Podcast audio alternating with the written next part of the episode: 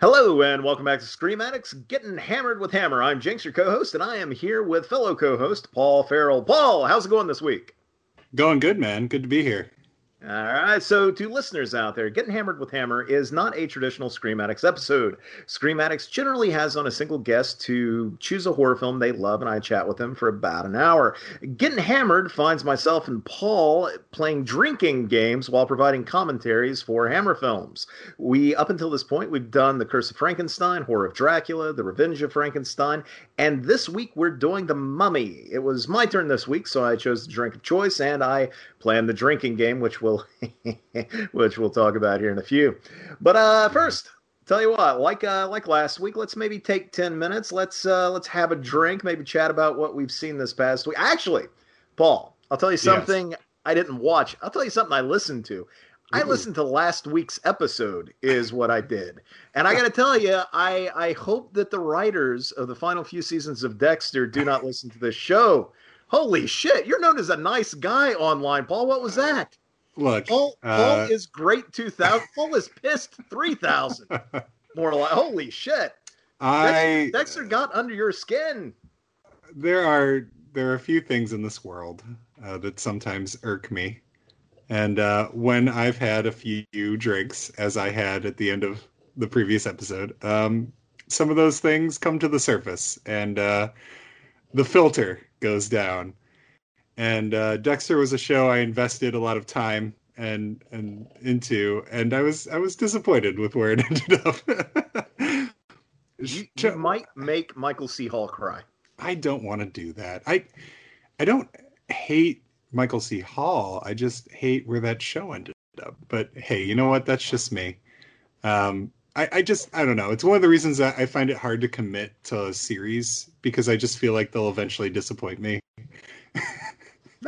um, cool. because most shows have for me.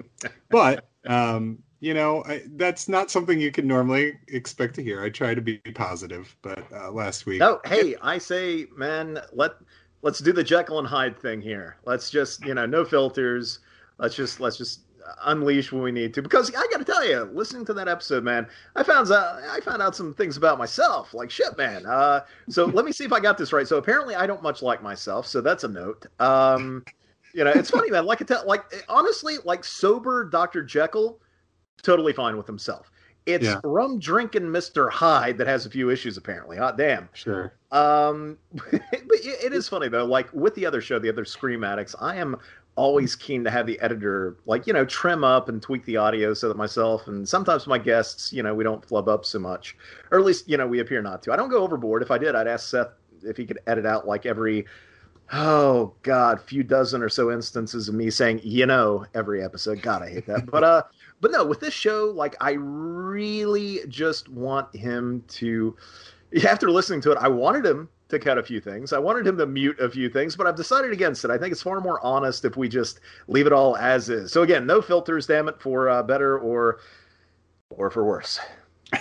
Well i think that's uh, part of the draw right? I mean it's getting hammered with hammer and part of getting hammered is uh, opening up a little bit and, and revealing a bit of yourself.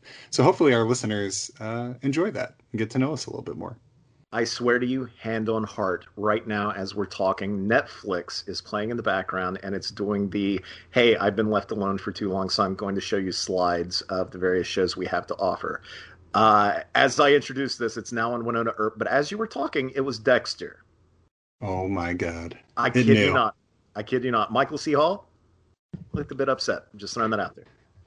Well, you know, maybe maybe write a better final season. I don't know. Not, All right. On, so, on me, Paul, but you've had a week. What uh, what have you watched? Um, I took it a little bit easier this week. Uh, uh, I watched Final Exam from 1981. Have you ever seen that movie? Uh, I have not seen it. I've heard of it. Yeah, it's it's a slasher um, that kind of came out in the wake of you know Halloween, Friday the Thirteenth. It was kind of in that in that rush, and it's just it's it's a really fun uh, college campus sort of slasher. Um, really memorable characters. It's it's got like quirky sort of teen comedy, but it also takes itself really seriously. Um, it deals a lot with like toxic masculinity at a time when that was more of a trope rather than something that was being deconstructed. Um, so I really like it, and it's got an incredibly memorable uh, character in it named Radish. His name is is Radish, and he's kind of like the weird, quirky uh, character that sort of figures out that murders are happening, and he's kind of nerdy, um, and he's just a really fun sort of conduit to experience the movie through. So. Uh, yeah, Final Exam. It's a really, you know, I, I always believe that slasher movies are kind of for the summer. Um, so if you're kind of finishing out the summer and looking for a slasher to do it with, Final Exam's a great way to do it. Rock on. I uh, I don't know. Maybe this is a bit of a cheat, but uh, I didn't get to watch a whole hell of a lot this past week. But I did revisit Bone Tomahawk for the uh, the other version of this podcast. Uh, Damien Maffei chose it to uh, chat about, so it was nice going back to revisit it. Uh, you know, there's still some questionable, dodgy things in that movie, but overall, it really, really works. I think the movie is just brutal as hell. Um, yeah. And for anyone who's seen that movie out there, like I just thinking about the act of brutality near the end of the film is enough to drive one to drink. So I'm glad that I I have some on hand here. But um, yeah, so there's that, and uh, I don't know. I I saw a trailer for an upcoming horror movie called The Batman, which looks really good. Looks very sevenish. Looks yeah. looks unrelentingly dark and brooding. You know, it's almost like DC listened to all of the, uh, you know, sort of the, the, the, the, the controversy that arose. Excuse me, I'm getting choked up here. It's emotional. Exactly. Talking about Batman movies is a very emotional conversation. It can be, depending on the movie. Um, but you know, it's like DC listened to all of the criticism surrounding how dark and brooding their movies had gotten and you know how kids couldn't watch what are essentially superhero character movies. And it's like they doubled down and they were like you know what? Let's let's just go ahead and terrorize, terrorize the little bastards into catatonia is what that movie looks like. Oh my god. Have you seen the trailer? I saw the trailer. Yeah. Uh, and i agree it's it, it's definitely a doubling down of the seriousness um, I mean, I think they're trying to continue to differentiate themselves from the competition um, by getting what they, you know, what they feel is like auteur directors making their version.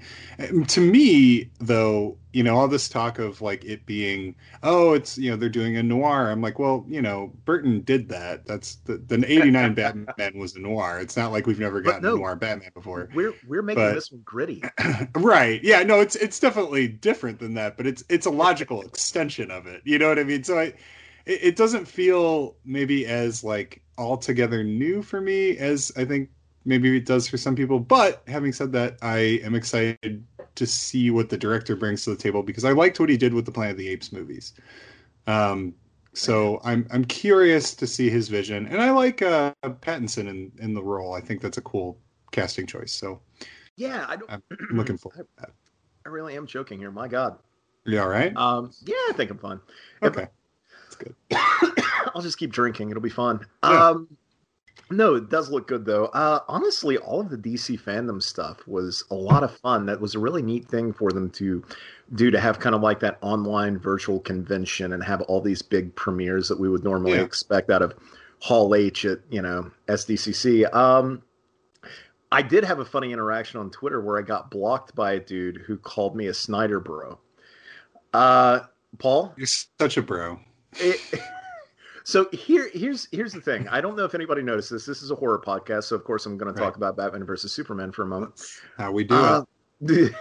but no, actually, Justice League. Apparently, the Snyder Cut's coming out. Some critic viewed a leaked copy of the trailer and threw some snark out about it. And Zack Snyder quote tweeted him and, you know, basically like. Uh, swatted him on the nose for it. And it was kind of, yeah, it was a little petty. It was a little childish, but I couldn't help but find a little humor in it in the fact that, you know, it wasn't just any critic. This guy has a massive following and he viewed a leaked trailer and he was kind of pissing on the movie based on an illegal copy on the same day that was meant to be a celebration, you know? And so I sure. couldn't help but smile a little bit at because you know I, I, think there's this feeling online with some people that they can snark away with impunity you know and so i couldn't help but smile at a director sort of stepping in and actually you know trying to put somebody in their place. Now i preface that by saying okay what he said was dumb or whatever. But somebody jumps in and is just like clearly you're a snyder bro and blah blah blah blah and i was like Wait, that's what that's what you got out of this? That i'm a snyder bro? Yeah. next thing i knew blocked. And i was just like how it, it there's it's weird to me that fandom has almost become like politics in Washington, where everything is so divisive and it has to be black or white, and it has to be my side, your side, and blood in the middle. And I don't know, like the horror community doesn't quite seem like that, but it seems like there are times when we kind of go that route. I don't know, or do you think I'm crazy for that? No, I, I, I think you're right, and I I think that's part of the issue with these conversations is a lot of people are quick to uh, judge comments they see online and view them in the most extreme way possible, right? Like and and assume whatever malintent that they're going to assume on it and project, you know, whatever past issues they've had online with other trolls or other people. So then anytime, you know, you sort of fit that general bill, that's where that immediate block thing comes in. That to me says more about them and their past experiences and maybe how they've been burned before, and then they they take that on and out on you, and then they become sort of, in some ways, the villain that they're trying to fight against, but they don't realize it. Um, and I think that's pro- part of the problem with online discourse right now, is we've gotten to a point where a lot of people unfortunately have just learned to immediately hit the block or mute button as opposed to actually engaging in the discourse that we're supposed to be having by way of social media um, and it's honestly whether this is good or bad one of the reasons i don't often engage like in something i disagree with like i typically just kind of avoid it because i i unless it's somebody i know really well and feel like I can approach in a manner that, won't immediately have them writing me off. Um, I just feel like I won't get anywhere. And I know that's not the right way to go about it because otherwise nothing's ever going to change. And we, again, can't have a conversation then. Um, but yeah, it's sad to me that someone would immediately jump to that because once you do, you open up that door and then you start fighting about something other than what you originally were trying to talk about. You know, you're fighting about sort of the rift that's been caused by your comment rather than the comment itself. You know, you mentioned muting, and it occurs to me like, I'm not saying I haven't blocked anybody. I surely have. You know, when you get mm-hmm. attacked by like, oh, any number of MAGA folk for bashing Trump, it's just, you know, I, I can't sure. hit the block button fast enough. Yeah, yeah, yeah. Uh, but when it comes to, you know, and somebody on Twitter recently had noted that they had muted like a number of their followers and that they had followed back. Like they didn't dare unfollow because they didn't want the uh, I don't know to deal with the fallout, I guess. But so they just had them muted, and I'm just kind of like, I there. I'm not saying I haven't muted anybody, but the idea of just muting like large swaths of people strikes me as being like I don't know, like why, why, why even, why even be on there if that's your approach? Like, it, it, just strikes me as cowardly. And the whole Twitter thing, where now you can post a tweet and not allow replies to it, I get why that's a thing, and I do think it'll help in some cases talking about some. But like, if you But if you're attacking somebody directly and then you can also shut off the replies or whatever, then you kind of open yourself up to like the quote tweeting or snapshotting or any number of other things when you could simply just talk. You know, and so I, I don't know. If people are being like ridiculously abusive, then I get it. But at the same time, like if you're just wanting to like throw some snark somebody's way, but then you refuse to engage beyond that, then again, it strikes me as being a little uh, a little cowardly. Yeah. It sounds like you're riding off on a motorcycle. Paul, I'm sorry. Look, if you've muted a lot of people, it's fine. I'm trying not to pass judgment here. No, there was a my dog just like jumped in front of my microphone. I had to move out of the way really quick. Give him a drink. I will. Uh, no, I, I, hear you. I, I, you know, I think for me, I, the way I use Twitter is if I like somebody, am I interested in what they have to say, I follow them, and that's that. If I don't like what they have to say, I will unfollow them or not follow them. I think that's just my rule of thumb. So I think you know the the site itself is set up for that. So you know the idea of uh, muting someone as opposed to unfollowing them.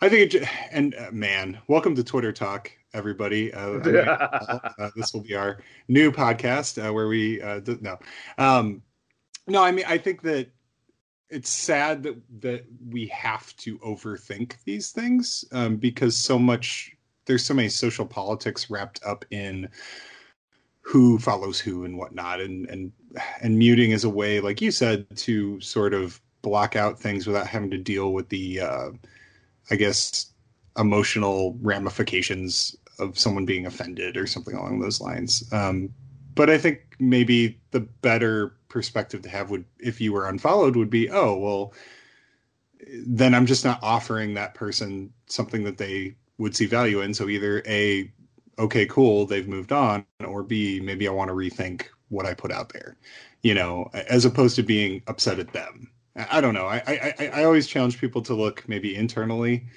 and try to rethink what is they're doing or it sounds like you're approaching like, it like cool-headedly like a relationship I I try. I you know why not try to you know better better the world in in some ways. I don't know, but I, I, I try to see the I try to find the silver lining. I guess is my thought, but I know sometimes it's not there. Like forget the, Paul, it's Twitter. Like the end of Dexter. Um, but you know, I just took a sip of this rummy mummy. What do you think of it?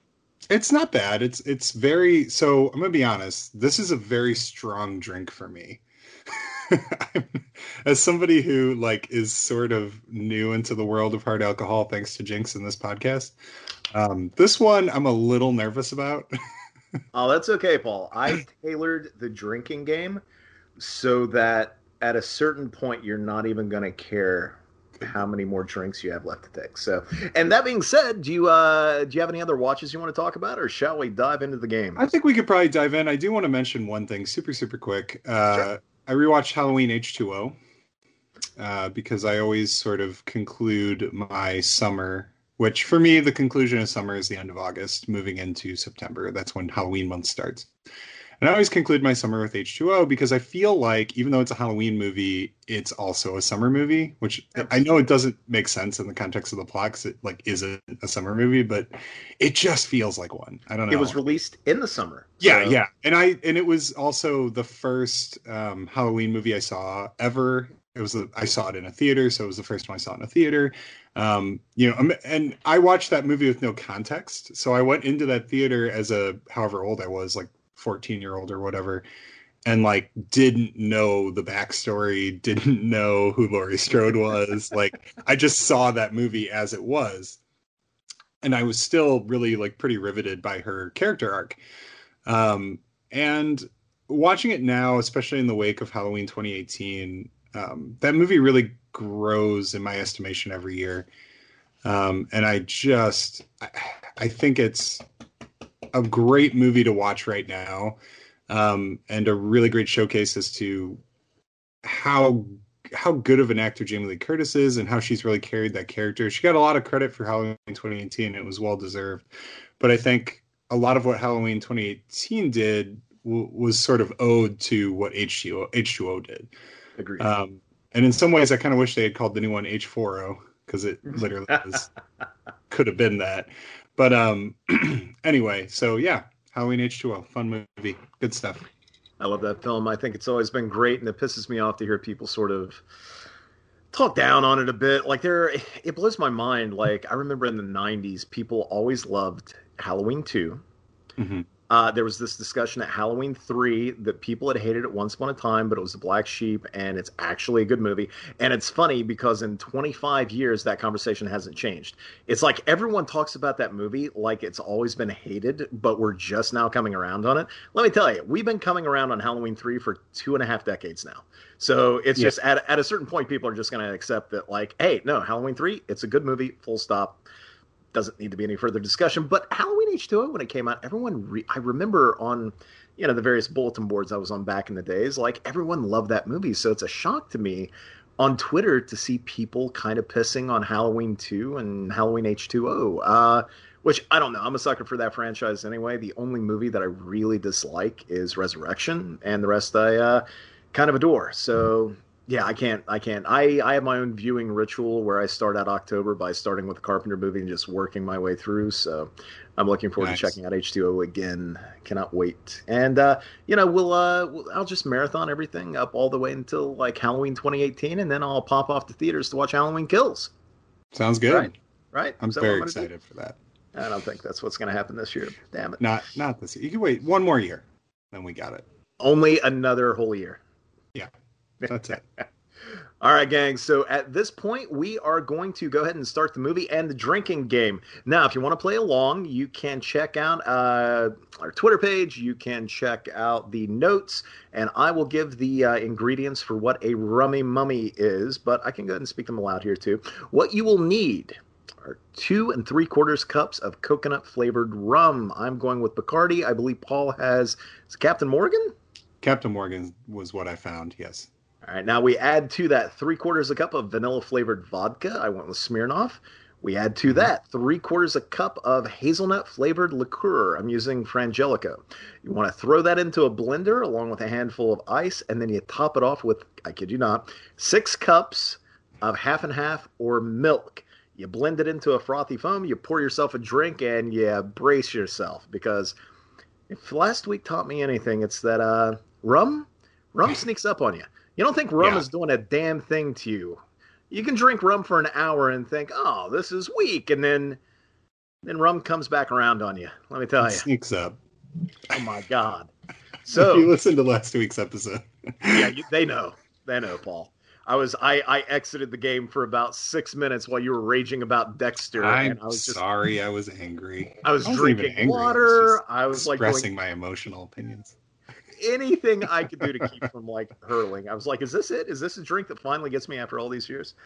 But uh, okay, so our drinking game. We are watching 1959's The Mummy, and uh, I'm scared. The, the drinking game is going to be simple. It's only four things, uh, three of which are going to last throughout the bulk of the movie.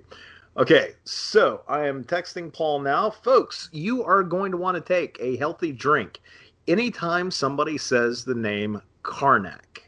You're going to want to drink anytime somebody says the word mummy. Okay. Now, here's here. Now, you would think that mummy would be the killer in the movie called The Mummy. No, you sir. think? No, no. No, because the third one is drink. Anytime somebody says the name Ananka. Okay. Yeah. Oh, you you you guys don't even know. Now, just to get us started off at first, uh, there's there's a lack of uh, Mummy Karnak Ananka in the first little bit. So what we're gonna do, just for the first like 15 or 20 minutes, we're gonna take a drink anytime somebody refers to John's leg. Oh, so, okay. Yeah. Yeah. So that's that's Peter that. Cushing, folks. So uh, so yeah, here's what we do: John's leg, Karnak, Mummy, Ananka. Godspeed, all of you. So let's go ahead and cue up our movie. Now, I believe Paul and I are using the same Blu-ray, the Warner Brothers release from a couple of years ago. We are going to go ahead and cue it up to the very first frame, and I'll do a countdown. At which point we will press play. Okay, my Blu-ray player is booting up here. Okay, this is really boring. Oh God, dead air. Mine's dead already ready. So is it really? I was I was prepared. I'm just just throwing that out there. That's not nice. I'm just, all right. I'm if you're already ready, you you can go ahead and entertain the audience. Go on, go on, take a ball. Oh, um, yeah, take that. Uh, I could. I talk about Dexter? No. Okay. Never again. Uh, season one's really good. I'm excited to watch this movie. This is a, a fairly new watch for me. Um, the other movies that we've done so far, I've seen many times. Well, many, but multiple times in the past. This was a this was a first time watch.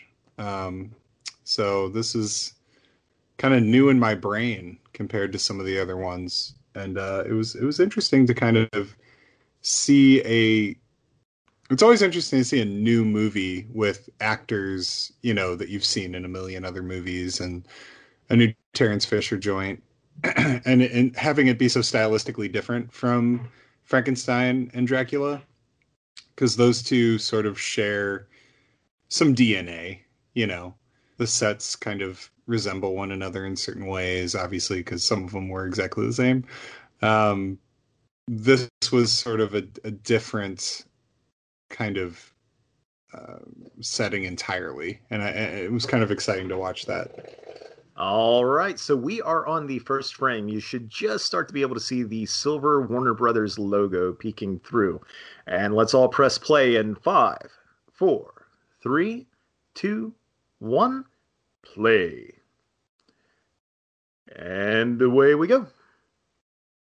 All silver right, Warner. so I'm uh, I'm pretty excited about this rewatch. I got to tell you. I mean, I just rewatched the movie yesterday, sure, but there wasn't booze involved. One, but two yesterday was the first time I'd ever seen this movie as a huge Hammer fan. It was the first time I'd watched the movie and really appreciated it because I had always kind of found The Mummy to be a little dull. As a matter of fact, I'm not a big fan of many money. Eh, money. Listen to me. I have not had that much to drink yet. This is inexcusable. Not that big of a fan of you know some mummy movies. I think the Universal movie is beautiful, and I love the design of the makeup. And Karloff looks great and is great in it, but yeah, it's not my favorite Universal film, you know. And same thing with this one. I'd always, you know, remembered it as being handsomely mounted and you know decently well made and performed, of course, given who's involved. But there was something about it that kind of kept me at arm's length. Then I watched it again yesterday after years of having not seen it, and I still have some issues with it. But by God, overall, I will say, like it, it kind of won me over this time. How about you? What was uh, what was your experience with the movie? Yeah, like I said, um, the other day was my first time ever seeing it, um, and I'm kind of the same way. The uh, the Mummy, the original Mummy, the Universal movie, is one of my least favorite uh, of the Universal classic monster movies. Um, I always found it really boring. Um, no offense to people who like it, uh, just wasn't my cup of tea. Um, but this one I found pretty interesting. I liked. I thought it was fairly dynamic. I thought they did a really good job with the monster itself. Um, the makeup's cool. Um, it it feels like a different kind of movie than what Hammer had done before this, which I thought was kind of interesting. Like the the scope and scale of sort of creating an Egyptian landscape, I thought they did like a cool job with. So it, it definitely felt different and unique amongst the other Hammer movies I've seen. Um, so yeah, it was. I had a lot of fun with it. So, gun to your head, do you go with the Karloff movie or the Tom Cruise Mummy? Uh, I haven't seen the Tom Cruise one, to be yeah, honest. I, I, didn't watch it. Yeah, I, I so it's fun, not terrible. Like it's, it's fun. It's one of those movies that um because I buy a lot of movies and I'm one of those guys who'll like buy a movie when it's cheap and leave it unopened on my shelf. So I have the Tom Cruise Mummy unopened on my shelf. I just haven't ever put it in because everyone kind of scared me off of it. it's not it's not at all terrible. It has its problems, but it's a fun hour and 45 minutes. Like it's it's you know, if you've had a few drinks, if you've just watched a mummy movie and podcasted about it, wouldn't be the worst thing in the world to. Uh... Oh, they just mentioned John's leg. God damn it! My favorite mummy movie is uh... Fraser. That's my go-to mummy. Wait, which one? The Brendan Fraser one. You know, oh, the yeah, mummy. Yeah, no, those. I Where he's like, uh, he's like Indiana oh, Jones kind of guy. Okay, you just Love said Karnak. Oh my god, this is too much already. I, can't handle this amount of liquor. Paul, wait till you get to wait till you get to Ananka. Like my god, Good lord. Um, now, what's interesting about this you know, movie? I did say. Oh, oh, go ahead. Oh, wait. Uh, should we? We should flip a coin. I feel. no, you go. So wait, what were you going to talk about? We might be talking about the same. Oh, he just mentioned his leg. Uh, Whoever's done with their drink first can dive in. Okay, so interesting thing about this movie. Hammer was unable to directly remake the Universal Dracula and Frankenstein movies because they didn't really have a deal in place. But what I read was that this was apparently the first movie where they actually struck a deal with Universal International so they could actually draw from, he just said Ananka. I can't even keep up. Holy shit. All right. This is going to be bad, Paul. Um, so this is going to be real bad. Sorry, he was saying important things about the movie. This is no, a commentary. No. Continue, yeah, well, please. He just said Ananka again. Oh God, I can't. Yeah, is, is that? It's going to be bad. Okay. So, where was I? Um, yeah, so this was the first movie where they actually had put in place a deal with Universal International and they could start drawing from their classic monster movies. So they had the option of just directly remaking the original Mummy movie. And they didn't really do that. They actually drew from the sequels more, where, uh, you know, it's not Imhotep uh, the Karloff character from the original movies that is the villain here. In fact, Christopher Lee plays an updating on Kharis, who didn't appear until I believe the first film's three sequels. And it, it draws really heavily from a couple of those movies. But yeah, I just thought it was interesting that, you know, the Kharis movies, I actually prefer them to the. Uh, oh, to the Boris Karloff movie, but it's curious that out of all of those films, they didn't go with the instantly iconic one. They went with, uh, you mentioned John's Leg a second ago, by the way. Of course they did. Okay. But instead, they went with what would make for a stronger story, which, you know, hats off to them for that.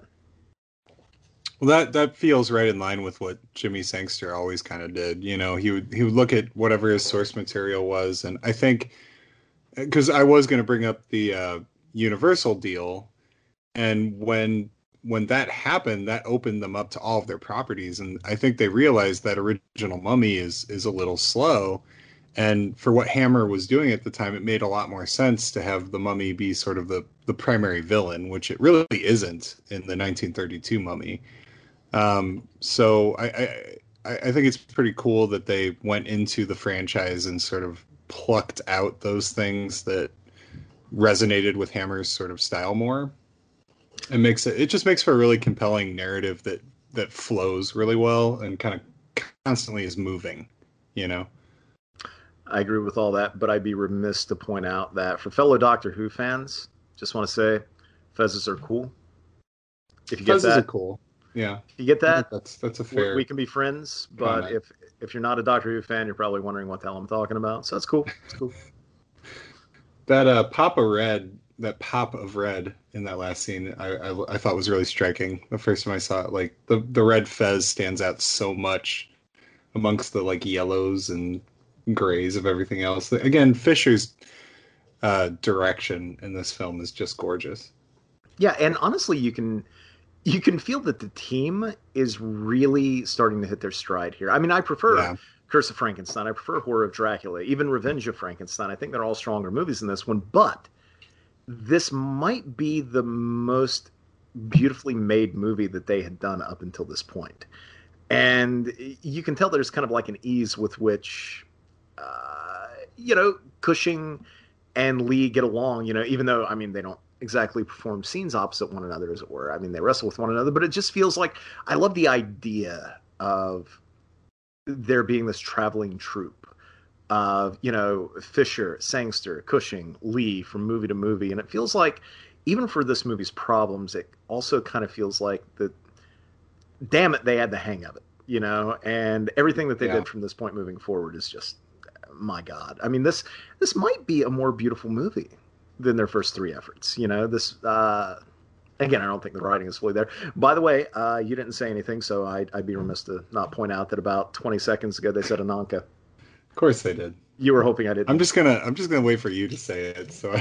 I... and here they are opening the tomb. Which I'm wondering where the Egyptians got like Fresnels and green uh, green filters at, but you know, green gels. I do love the lighting there though. Like oh, it's gorgeous. It in some ways it feels sort of like Italian horror, you know, where these strange like lights that that are in canon with the scene but don't really make sense, you know, in different color lights just to make it more interesting and dynamic visually. Like it feels like Fisher was a bit again operating ahead of his time because for you know 1959 this was this was a little advanced uh, in terms of what the horror world was seeing I mean, this is what a movie would light itself as to refer back to. Oh, he said Ananka. Of course he did. this is how a movie would be lit to point out that they're drawing from like EC Comics, you know, mm-hmm. like something a little mm-hmm. heightened, something a little comic booky. I don't know if yeah. EC Comics were. Oh, he said Ananka. I was gonna say this almost feels like a Creepshow segment. Oh, he's at Like- Karnak. I Told love you, the. Paul. Uh, This is going to be a rough one. it is. Oh man, I love the you're set design right. here too, and the the art on the walls. Like they did such a good job, like designing these sets and the props and everything. It just it, it's very immersive. It doesn't feel like Bray Studios, you know. Even though I think most of this was shot at Bray. Paul, he, he just said something. Would you care to take a guess what it was? I mean, I, I, it doesn't matter. I'm sure it was said- one of the three things. Maybe a leg. It's Ananka. Mm. But yeah, you're right. It does feel a little EC Comics. You, you, there are these guys. They're raiding a tomb. You know, something terrible is going to befall them as a result because they're hubris. Uh, I mean, we're we're one good lord choke away from, you know, this being like a Tales from the Crypt segment. Yeah. Yeah, mum and mummy things don't I feel like get I mean you don't see a ton of mummy stuff in horror. You know, you see a lot more vampire, you see a lot more even like werewolf I feel like compared to mummy. So what what few mummy things there are, you know, tend to crop up in shorter segment. Like I think of um uh Tales from the Dark Side the movie Like Paul, you know, Steve Buscemi mummy segment. I love that. That might be one of my favorite mummy stories ever committed to film. It's it's probably my in the horror world. That's probably my favorite. I, I got to tell you, after what you said about the lighting being somewhat Italian in nature, and the fact that uh, Fisher was kind of like ahead of his time, like I now want to see a mummy Like, is that even a oh, thing? oh yeah, that would be Could you- it might it might imagine, be real. like- I mean, there's a ton of Giallo movies. There might be one, and I I just Imagine a rampaging mummy on the streets mm. of Rome, hunting down women with leather-clad like gloves, leather I, gloves. I, I gotta Like, tell you, I would I would give anything to see Lucio Fulci's The Mummy. No. that would be amazing. Anything to see that movie. It would be wonderful. You'd have all of these crypts, all of these uh, Egyptian Man, tombs that would have yeah. signs reading uh, "Do not entry." and Uh, none of it would make any sense. Like there'd be no attempt to to give us any sort of narrative that that makes sense, but it would just be crazy shots of like, you know, really decrepit mummies like just showering down on people. It'd be great. I love it. Very happy. I'd love it. I, I yeah, I would watch the hell out of that. Fulci, that is, we we should do a getting hammered with Fulci series. Oh man, Those movies almost they, Yeah. they cry out for it. they're man. Better. They're booze. better when you when you're half asleep and drunk. Fulci, and that's not a like a diss to Fulci. Like House by the Cemetery is a to me like the only way to see that movie is when you're sleep deprived and you know on your sixth beer or whatever it is you're you're drinking. Um, I just think his movies operate on a dream state sort of level with dream logic that is a lot easier to follow when you're not picking it apart in a more sort of cognitive way. Paul, I, know that this movie comes after Curse of Frankenstein and Horror of Dracula and Revenge of Frankenstein. I get it. Why does Cushing look ten years younger? So much than- younger. I know. I was It's like yes, this son of a bitch is dashing practically in this. Like, yeah, he looks significantly younger. Um, man, and I think a, some of it is just a testament to his performance ability.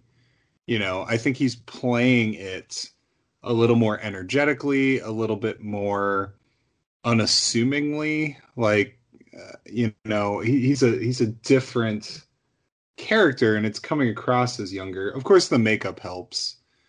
Um, and how I feel they're- like it's worth noting that I called him a son of a bitch affectionately. I would, I would never want people to think that I would ever, ever slight Peter Cushing.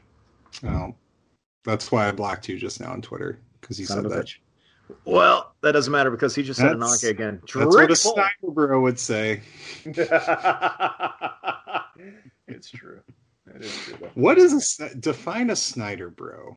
Like, is that someone Okay, now, who? now here's the thing. Here's why it actually hurt when somebody, a complete stranger, said this. Um, is I believe those guys exist. Like those guys are the ones like Sure. Zack Snyder can do no wrong. Let's be complete Yeah, assholes yeah. about this whole Snyder cut thing.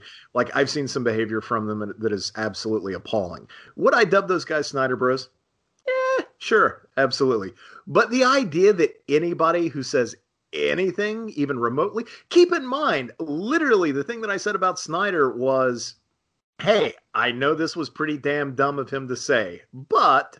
And somehow that makes me like his greatest defender. Again, it goes back to that thing I was talking about where everything has to be black or white. It has to be like Yeah. it just I'll have six sides and yeah. I yeah, it's crazy. Uh, so we just had a big time jump to a completely different setting. Another thing I really like about this movie, honestly, yeah, because it again it keeps it it keeps it moving, it keeps it feeling interesting. I love that we're now in more of a classic Hammer kind of setting, and it gives the movie sort of a big scope and a, a, a big feel towards of what it's all covering. Yeah, absolutely. I mean, you could tell we're probably a Bray now. Like it's we're we're we're we're in the midst of like a hammer flick now, you know. Um, but Yeah. I gotta say, like even for that, this movie seems. I don't know if it's its color palette or something, but there's something that is sort of. eh, eh, This film feels different visually from its the previous Hammer films, and I can't quite put my finger on it. Why? but it's equally as gorgeous and it's surely as you know gothic as the previous films but i don't know it, it- there's something that strikes me uh, it seems warmer than dracula it seems warmer than frankenstein to me Yeah, I would agree. I think it's it's got a, a little bit more of a saturated color palette in some ways. Like people's faces look a little rosier. Um, there, there's just a little bit more pop to the colors in this movie. Mentioned his leg Of course he did. Of course he did. He damaged it three years ago. you know this drink is getting tastier with every sip Well, that's kind of what happens. You're also And- getting drunker with every sip. he just said mummy I feel like they're gonna say mummy a lot. said mummy again oh he said mummy a third time that's three drinks Mummy.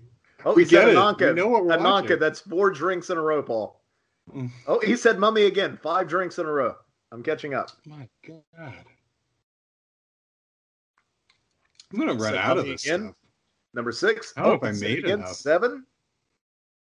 I can't just go pour more. I had to like mix this up. Like if I run out, I don't know what I'm gonna do, my friend. You've got the bottles. You can make it work. Oh, you- you'd have to entertain the audience for like five minutes. I can do that. I'll tell them why Dexter is a fantastic show. Okay. You know what? I liked the first season. it was very good. All right, Paul. We just took six drinks, Yeah, we maybe did. seven. I forgot. I don't Uh, know. How you- how you hanging in there? Um, my head feels warm and fuzzy, and I feel like it's not because it's Christmas time. kind of how I feel at Christmas, but it isn't Christmas right now. It's almost Halloween, and I'm very excited about that. Um, even though it's a weird year for Halloween. Would you, You know- ever think to dress up as a mummy for Halloween? Because it seems like the simplest possible costume you could dress. Oh, he said mummy. Yeah, he sure did. But you don't see that many mummies at Halloween. Why is that? Do you think? Uh, well, Grab a few yards. it's oh, not. Hammer Pub. Oh, Hammer Pub. I still think we should change the name of this podcast to the Hammer Pub. Hammer I think Pub? that is such a good. That'll be a such a hashtag that we use. That should, yeah, the Hammer Pub. It's not a Hammer movie without a pub. Look at that guy. I love the I love the small moments of comic relief that we sometimes get in the Hammer pubs. These fuckers are straight out of uh, Dickens. Yes. Yeah, and I think uh, it's one of the things that I like about the Hammer Pub in these movies is it one it unifies the films in a way. It's like a unifying sort of touch point that a lot of the movies share. It, it's a humanizing place. So where you can take these larger than life uh, stories, monsters, characters, and put them somewhere that's like sort of relatable and down to earth. Um, and feels really blue collar. So as fancy as these movies ever get, you know, in these big luscious manners, you still ultimately find yourself in a crappy little pub, you know. Look at them; they look like fucking Laurel and Hardy here. I, I kind of think that's might be what they're sort of a play on. yeah. You know, who would have been who would have been the period appropriate comedians to take over like the Abbott and Costello meet whoever in this period? Like who would have been the equivalent oh, in the late fifties? Late fifties, early sixties. Oh man, yeah. I don't know. Uh I'm not as uh I don't know. I'd have to... Did you hear that there was a plan back in the early aughts I think it was after Jay and Silent Bob Strike Back came out, and probably their appearance in Scream 3 kickstarted this idea. But apparently, Harvey, whatever his fucking name was, uh, had pitched the idea to Kevin Smith that he wanted to do a Jay and Silent Bob meet series that would have had them meeting uh, contemporary horror characters as really? a sort of nod to the Abbott and Costello series way back in the day. He just said mummy. God damn. So Jay and Silent Bob meet like Jigsaw or something? Is that what we're talking about? I, I mean, if they would have gotten to that point, surely, I mean, thinking about Dimensions catalog, they would have met Michael Myers, they would have met Pinhead, maybe the Ghostface Killer from Scream. I gotta tell you, I, I would have been I would have been in for that back that then. Especially fun. I mean, twenty year old me would have been all about yeah, that. Of course, I love Jay and Silent Bob at the time, uh, and I still have like lingering affection for them because of the nostalgia sort of thing. I think some of their movies haven't aged super well. and, and, you know what? Uh, I found out like watching the reboot, like Jay and Silent Bob reboot, watching that again. I, One, I don't think some of that movie works like gangbusters, but yeah, not, not a lot of it, you know? No. Um, but looking back on like Clerks still stands up. Uh, yeah. Uh, Chasing Amy, I will always say is a great fucking movie.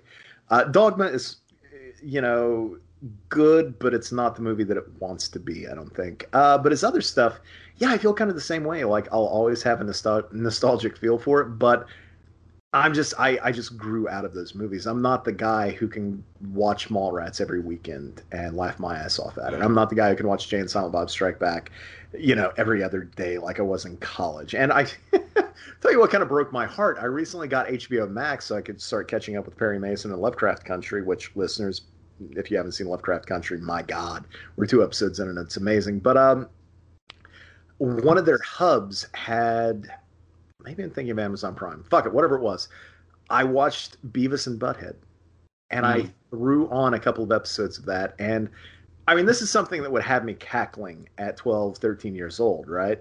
Yeah. Watching it again, I'm just, you know, I'm looking for the. I, I, I think at some point I'd convinced myself that there was this wit to Beavis and Butthead because that wit would show up later in Mike Judge's other work, like uh, right.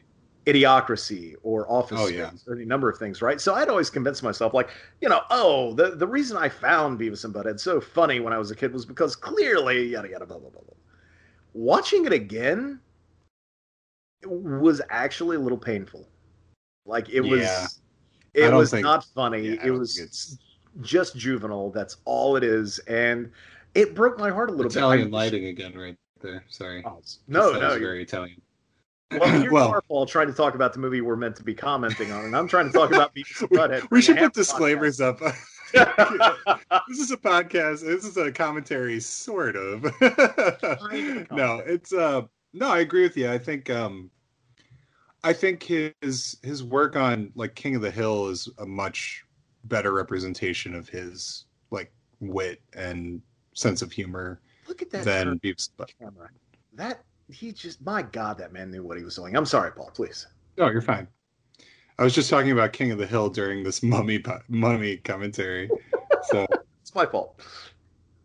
Um, no, I'm not a big Beavis. I honest, honestly, I wasn't allowed to watch Beavis and Butthead, so I never really. I don't even have nostalgia for it. Like, I just never really found it funny and never really got into it. Not, not like judging people who liked it. Like, I, I like plenty of stupid shit. Um, you know, like you said, I, I in college I loved Jay and Silent Bob Strike Back, and honestly, I still find it funny. Like, I can still watch that movie and laugh, um, even though I know it's Oh is- yeah, yeah. I do Um, too, but but we don't reach for it as often. no, You know what I mean? no, it's it's a once every five six years kind of movie. At this He said Karnak. Of course he did.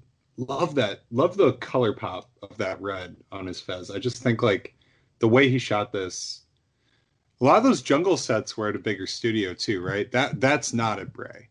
They went to um like a bigger studio for like uh and reused it, but it was it was reused jungle sets from a different movie.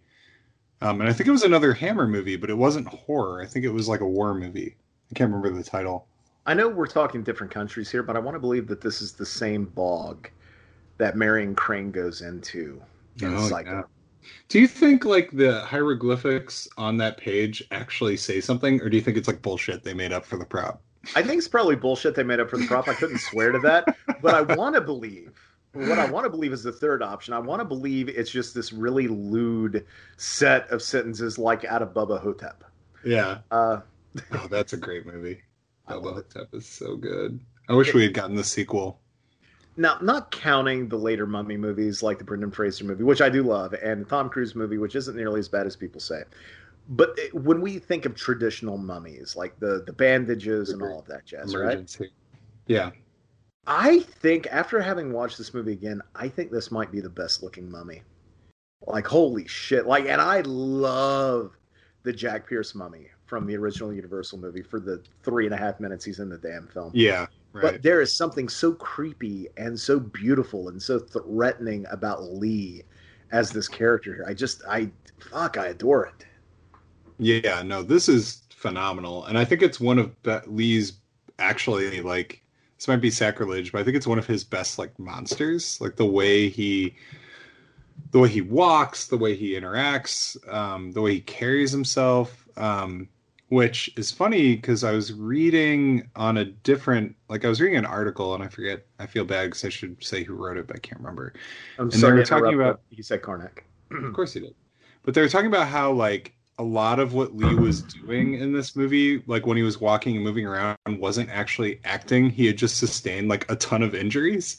So like he had hurt like his back and his shoulders and some things like during the filming. Um, and and when he was because the swamp stuff is all a tank. This is like in a stu. This is a sound stage, and that's a tank. And there was like pipes and fittings and things, and he had bumped into him, so he had gotten really banged up. So like the way how stiffly he moves and how he limps and stuff was actually like real. I love it. By the way, you said Karnak again. I'm sorry. I'm just happy I contributed some like mummy trivia to this mummy commentary. Well, I read too. I read the. I might have read the same article that you did, but I read that he, in addition to beating the hell out of his legs, he threw his back out when he picked up. uh Is it Yvette Furneaux, um, who plays Uh, Isobel? And uh, yeah, so he also. So you have a mummy that has basically bruised shins and kneecaps and sciatica, like trying to lumber around, and it's like. Wh- You know, with any other performance, if That's he'd a been Dracula, right oh my god, it's beautiful. And see, I mean, like, look at the country road down the how way. it how it hits him and then the how it reflects the orangish yellow. It's really But- creepy too. Any other role, he couldn't have done this. Like Dracula, uh, No. arguably the creature, but you know, with the mummy, thank God he could have just been like, you know what, I can still work. This, Well, and I was really struck by how you know we always talk about how Hammer um, sort of feels like proto slasher, right? Like with um, with Dracula, sort of the franchise slasher stuff it does. Um, this movie, more than those other ones, feels like a slasher film. Like that scene just there where he was like walking by, this, that could have been Michael Myers. oh, totally. Like just, that is just walking that is by. Michael like, Myers in Halloween Two, just casually walking Yes. around. Yeah. I And feel like this movie more than the scene? other ones had a huge influence on the slasher cycle. I mean, this that's is terrifying. yeah. a violent scene, and this might be the scariest thing. Tearing the the panel off and oh my god. we talk about Hammer not really being that scary, you know, in the other movies, and by and large, we don't think of Hammer movies as being frightening. This is fucking terrifying. Hmm? Absolutely. That's uh, one of the things I was really taken by the other night. And just like the dead-eyed look I was going to say and, and, and it yeah, it really feels like a faceless sort of mask, like a Myers style mask. Like it, it's very Halloween. Am I, I, if the plots were more similar, it would make a good double. But like, I would love to take like maybe, yeah, like Halloween and Mummy as a double, uh, even though they like don't play similarly at all. I'll tell you what you do: you take all the shots of Lee lumbering about, and you just set the Halloween theme to it. That would actually be super cool. Someone should do that. Put it on YouTube. Horror goodies. If you're listening out there, please, please conjure this up. That would be amazing. Yep, I would love it. now, but this is this is a movie that.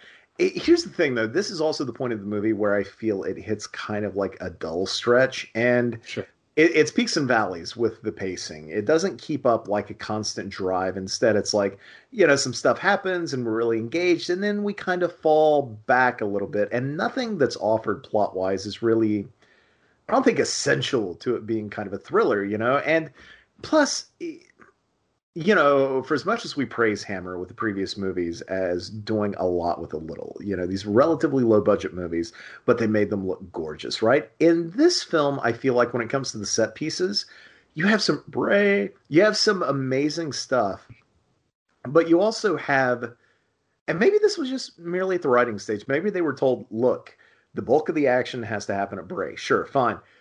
But you have three different sequences in this movie where the mummy breaks into the same damn house to strangle yeah. somebody. It, it's very repetitious. It's very redundant in that way. Um, and yet, you know, it's it's always watchable. Oh, he said Ananka.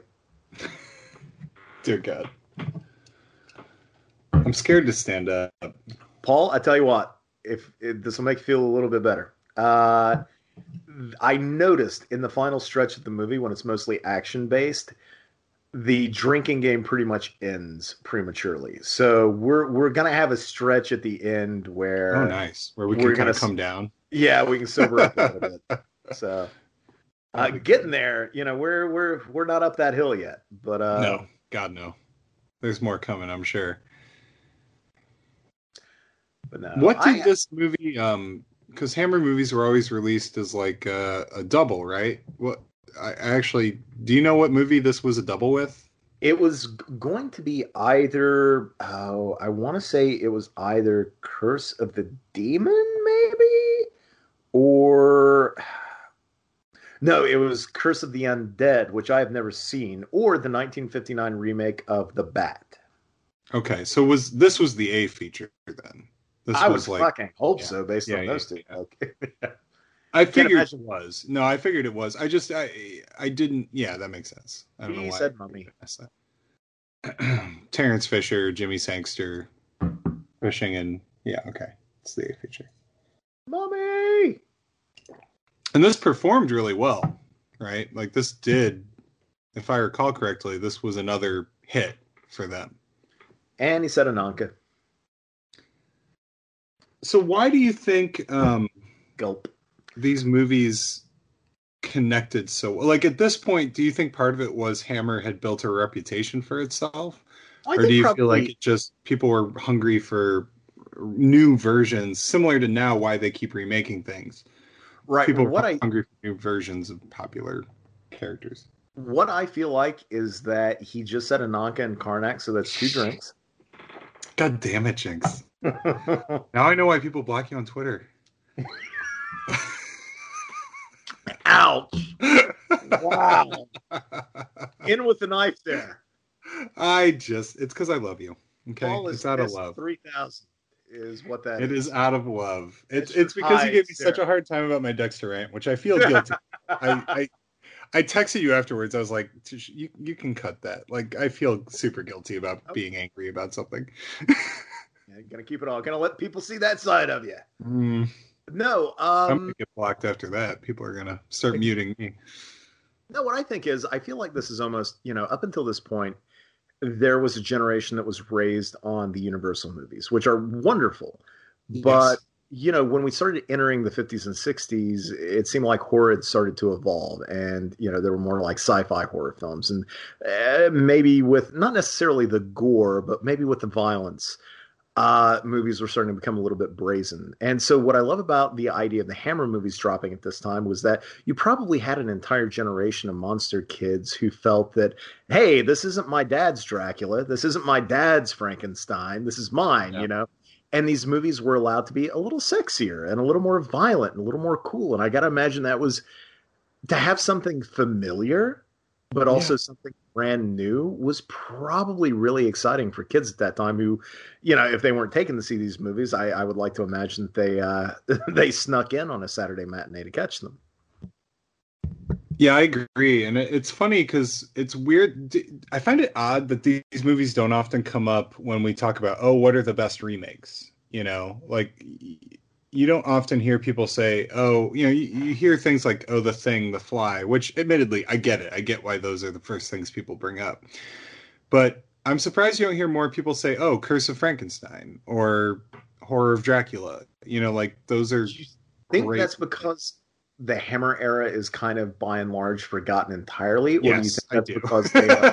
fair enough, fair enough. I, I, I think I, it's that people don't even, and that's one of the reasons. Like I wanted to write that column was because I'm like, you know, I as a horror fan feel like I only just discovered Hammer and it's this huge part it's it's this weird thing where you you start looking at and you're like, wow, this is like a huge part of the horror genre. How did I not know about that? I mean, I knew I guess I knew about it, but how did I not consider it a more bigger, more important element of the horror genre? Um I gotta admit, like I had always, uh, you know, I I still don't consider Horror of Dracula remake or Curse of Frankenstein simply because you know there was an existing source material there, you know, so it's not like the same as a remake of A Nightmare on Elm Street where there was only the film in the first place. But I will say, you know, when all of those remakes started, I love those little figures like on the. it's just this, hilarious. That was really you. You sounded very drug. You're like, I love those figures. Yeah. Um, I'm getting this whole. We actually we've been we've been like going on and on about Hammer, but this whole sequence, this whole like flashback sequence, is actually I find really impressive and a good way. You mentioned the pacing of the film is sort of problematic, and I agree, but I think this is a good way to break up the movie. Like I like that we cut away from sort of the, you know, men in courtrooms and offices discussing things to go to something a little more vibrant and interesting. Um, halfway, well, not halfway through the film, but like a third of the way. Said a mummy and Ananka. I think I have to pour another drink. Mm. Oh, and he said Karnak too. That's three drinks, Paul. Well, I'm gonna have to bank two of them because I gotta get my thing out. And... Okay, am I gonna have to entertain the audience? No, no, I've got I've got a water bottle. I just have to open it. All right, so make some uh, sounds as I get this out. I'm going to try and talk over your sounds here. Yeah, when it comes to Hammer, though, somebody made a very good point. I want to think way back in the day when he ran Shock Till You Drop, Ryan Turek talked about how, you know, sure that oh, he said Karnak. So that's three drinks you banked, Paul. Count them up and let me know how much I owe you. All right. but you know, talked about you know, obviously there was always this. Oh, he said, "Mummy, son of a bitch." I'm not paying attention, so you better not screw me on this. No, I you're up to four. Um, but he talked about you know there was always this fear that would arise whenever a classic movie was being remade, and I think he said I I might be misattributing this. I hope not, but I think he said something along the lines of, "Well, you know, look at like the Hammer films. This was a new version of Dracula, new version of Frankenstein, new version of the Mummy, new version of uh, the Wolfman with the werewolf. You know, Curse of the Werewolf. You know, it's just another cycle. You know, it's not anything to hate and." you know, I get that in a way, but also I will say this when I watch Nightmare on Elm Street or I watch Friday the 13th or I watch Psycho or I watch any number of I say recent, I mean we're talking the last 20 years, but whenever I watch modern remakes, there seems to be kind of like this spit and polish approach with the older stories whereas with Hammer Hammer seems to be kind of doing their own thing, you know. So these movies can stand on their own. They're not merely a carbon copy of what had come before. Yeah. Uh, and I cannot say that about the new Nightmare on Elm Street. You know, I can't certainly can't say that about Gus Van Sant's Psycho, which on its own I think is kind of a fascinating experiment, but a failure as a piece of entertainment. Uh, but with all the Hammer movies, you know, I watched this Mummy.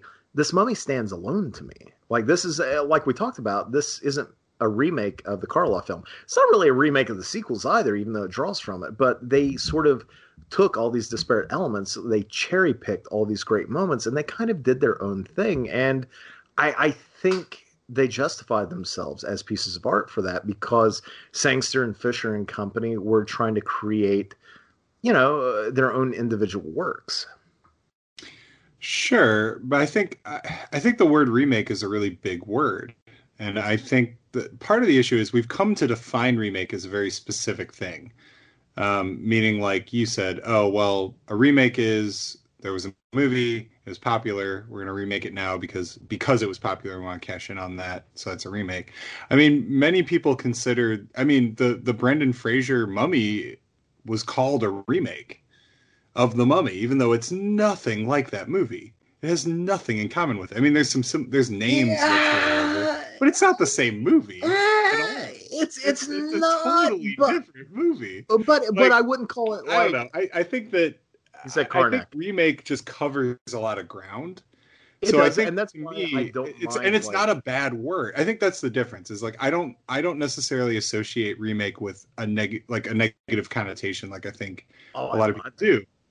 Well, I I don't, but that doesn't mean that a lot of them aren't born out of sort of a disingenuous kind of uh, money making mentality. Like I I totally fully understand that like the Hollywood remake machine is generally there to be sort of a money making machine that is uninterested in art.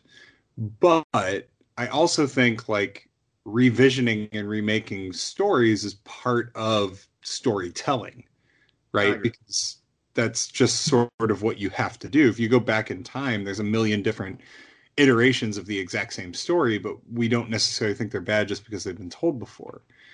Um, so, long story short, like I count all of these movies as remakes, but I don't see that as a bad thing. And I see it as this, this I think Hammer set the bar for what a remake could actually be, which is completely envisioning your own version of something rather than being beholden to the thing that was made before. No, I, I agree with that. And you owe me five drinks, by the way.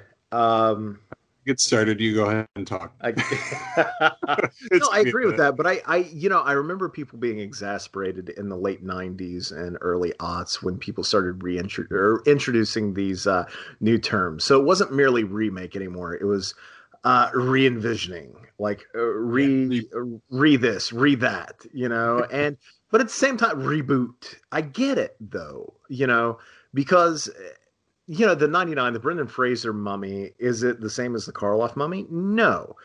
But do they both start from the same kind of like point? Do they both cover the same characters in a way when it comes to Imhotep and uh, Anck-su-namun? Yeah, they kind of do. They, you know, they take all of the elements they need from that original movie and then they kind of spin their own thing from it. And, you know, this mummy did that too.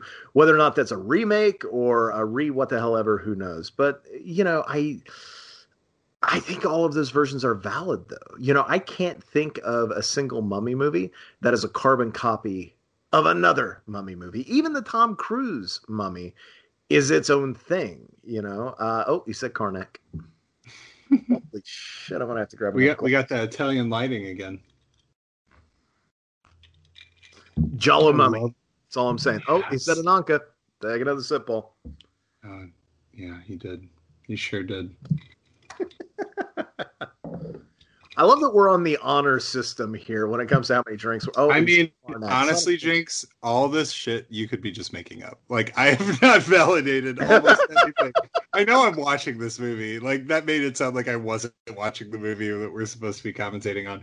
But I'm not reading the words as you know closely I as I probably should I would, be. Well, I'm, I'm going to tell you, I would not be inventing reasons for us to take take drinks at this point because holy shit! I love that shot. Oh my god, so gorgeous. Hey, Every so, Terence Fisher movie, I could just stare. Like you could, you could like frame and hang on the wall most every shot from this film.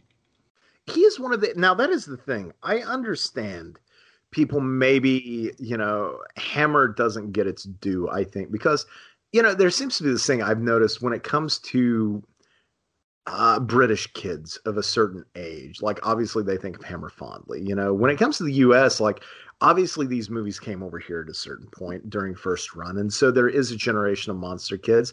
But if you were born of a generation later than that, maybe you caught them on the Sci-Fi Channel, like I did. You know, and that created a fan. Uh, but that's not something that kids these days are going to be able to see. I get that. And yet there's still any number of movies beyond Hammer that that's also true of that we still respect the directors and we still respect uh, how important they were to the genre they were working in. Why do you think, even though Hammer may not be as big as oh god this scene. I know we don't see a thing, but there was a Karnak too, by the way. Was there, there really? Was Karnak yeah, good yeah. catch. Um. Mm. but why do you think? Yeah, that is fantastic. But you were right. That was really fucked up. That scene. Ugh. And I think they actually redo that for one of the uh, Fraser mummies, and it hurts oh, as much there. Wasn't um that just triggered something in that uh no, not the same article, but didn't isn't there a shot of the tongue being cut off? Like there, doesn't that I, exist? I don't know if and we the, actually see the, the BBFC removed it, like yeah, forced them to remove there are shots much like Horror of Dracula, and I'm sure the Frankenstein movies that were actually censored and they had to cut them. I hope that one day we actually get to see that footage, much like we did with Horror of Dracula, but who knows? But but why do you think yeah. that Terence okay. Fisher doesn't get the respect that he so clearly deserves for what his abilities were? I think part of it is that he was a workman's director. He took the jobs he was given, um, and so he was not an auteur necessarily. Right. I don't think he's considered. Uh, well, and I have. you want to get me started on a rant, I, I have some issues with well, the. We theory. just not for nothing. We are 45 minutes in. This is about the point where you and I get to the whole Dark Night of the Soul in the commentary. So you go ahead and cut loose, pal. Dear God, nope. I'm not going to do it again because I felt guilty last time, and I don't want to. Okay, I'm gonna. I'm I, I have so much say auteur. Auteur theory okay, I just don't. I don't like the. I, I'm not disagreeing with the fact that there are certain creatives out there that have a prolific effect on the work that they're focused on, and that it's very clear, you know, what their influence is, is based on their team. And I think the auteur theory has more of a place in Hollywood during the studio system you know, back when like Howard Hawks would be hired by a studio for 30 movies you know, I think that's where the auteur theory makes sense because okay, he's hired on for this many movies, he has his own team, and he basically crafts a way of making a movie that's completely controlled by him, and he keeps replicating it. Um, but I think once we get past that system, the auteur, and I think even then, the auteur theory is incredibly diminishing to the other people who work on the movie. Um, meaning that it's not really fair to say uh, that uh, Howard Hawks movie is solely, you know, the outcome of Howard Hawks's talents. Um, so I, I don't subscribe to the auteur theory in full. What I subscribe to is that there are certain directors who run the show in such a way that it brings out the best in the team that they're working with. Um, but that outcome is still largely due to the talents of that team, not just that director. Right. Um, so that's what annoys me at the auteur theory is we end up walking away knowing the names of the directors, but not the names of anyone else. I gotta right? say, so, like I I agree with you, and I do think like I I can subscribe to the auteur theory to an extent. I tell you what does piss me off is the uh, possessory credit. I'm not a fan at all, and it's gone away. It seems by and large over the last decade or so. I'm not a fan of the credit that reads a film by. It's like motherfucker, you already have a directed by mm-hmm. credit. You don't also need a film by credit. When in fact, this film is by about a hundred other people, if not yeah. more. Right. Well, that and that's always been my issue with auteurism. Um, uh, and again, I think there was a time when the auteur theory makes sense. Now I find it to be just incre- again incredibly diminishing. Like to call someone like Christopher Nolan an auteur is I just don't think accurate, and I and I think it's condescending to a, other filmmakers and to the people who work on his films. Now, having By the way, I just I hate to interrupt you, but by this point, just before I forget, because I'm getting to the forgetful stage of this commentary, uh, you, you owe two Anankas and a Karnak. you're great. You're a great guy. All right, here we go. Um, I forgot what the original question was. Is Terence Fisher an auteur? Is that what you're asking? You were, no, no, Um, no, you were yes, but you were also talking about uh, Christopher Nolan being an auteur and how diminishing that is to people he collaborates with. Well, that's because all of his movies think they're way smarter than they actually are. But uh, having Okay, said no, that, no, no, no, no. I will. Okay, I, I will. I will argue with you on one minor thing, and it, tell me if you disagree with me. okay, Yes or no? His films used to be very intelligent, but the further he's gone along, the less intelligent, but the bigger those movies have become, and maybe. Maybe, maybe a little. Um, um, I'm reaching for the word here. Uh, they're a little full of themselves. You know, Oh, I yeah. think. I think Interstellar, as as pleased with itself as it is, and I think it's a well-made movie, and I think it's a fun movie. yeah. But that movie thinks that it is just the Oh, greatest thing ever, that. when in fact it's uh, about as damn dumb as a post. But Sorry, now, I'm just watching the Mummy real quick. Um, I'm listening. but I'm watching the movie we were watching for this commentary real fast. It's great. Um, great. God, and you can see his eyes in that shot, He which I like. Dracula. Uh, He played Frankenstein's monster or Yes. creature, rather. He played the mummy, and he nailed every Done. single one of them. He he actually got really hurt when those squibs went off. That was another read thing I read. They left Uh, marks like. so- Yeah, yeah, yeah.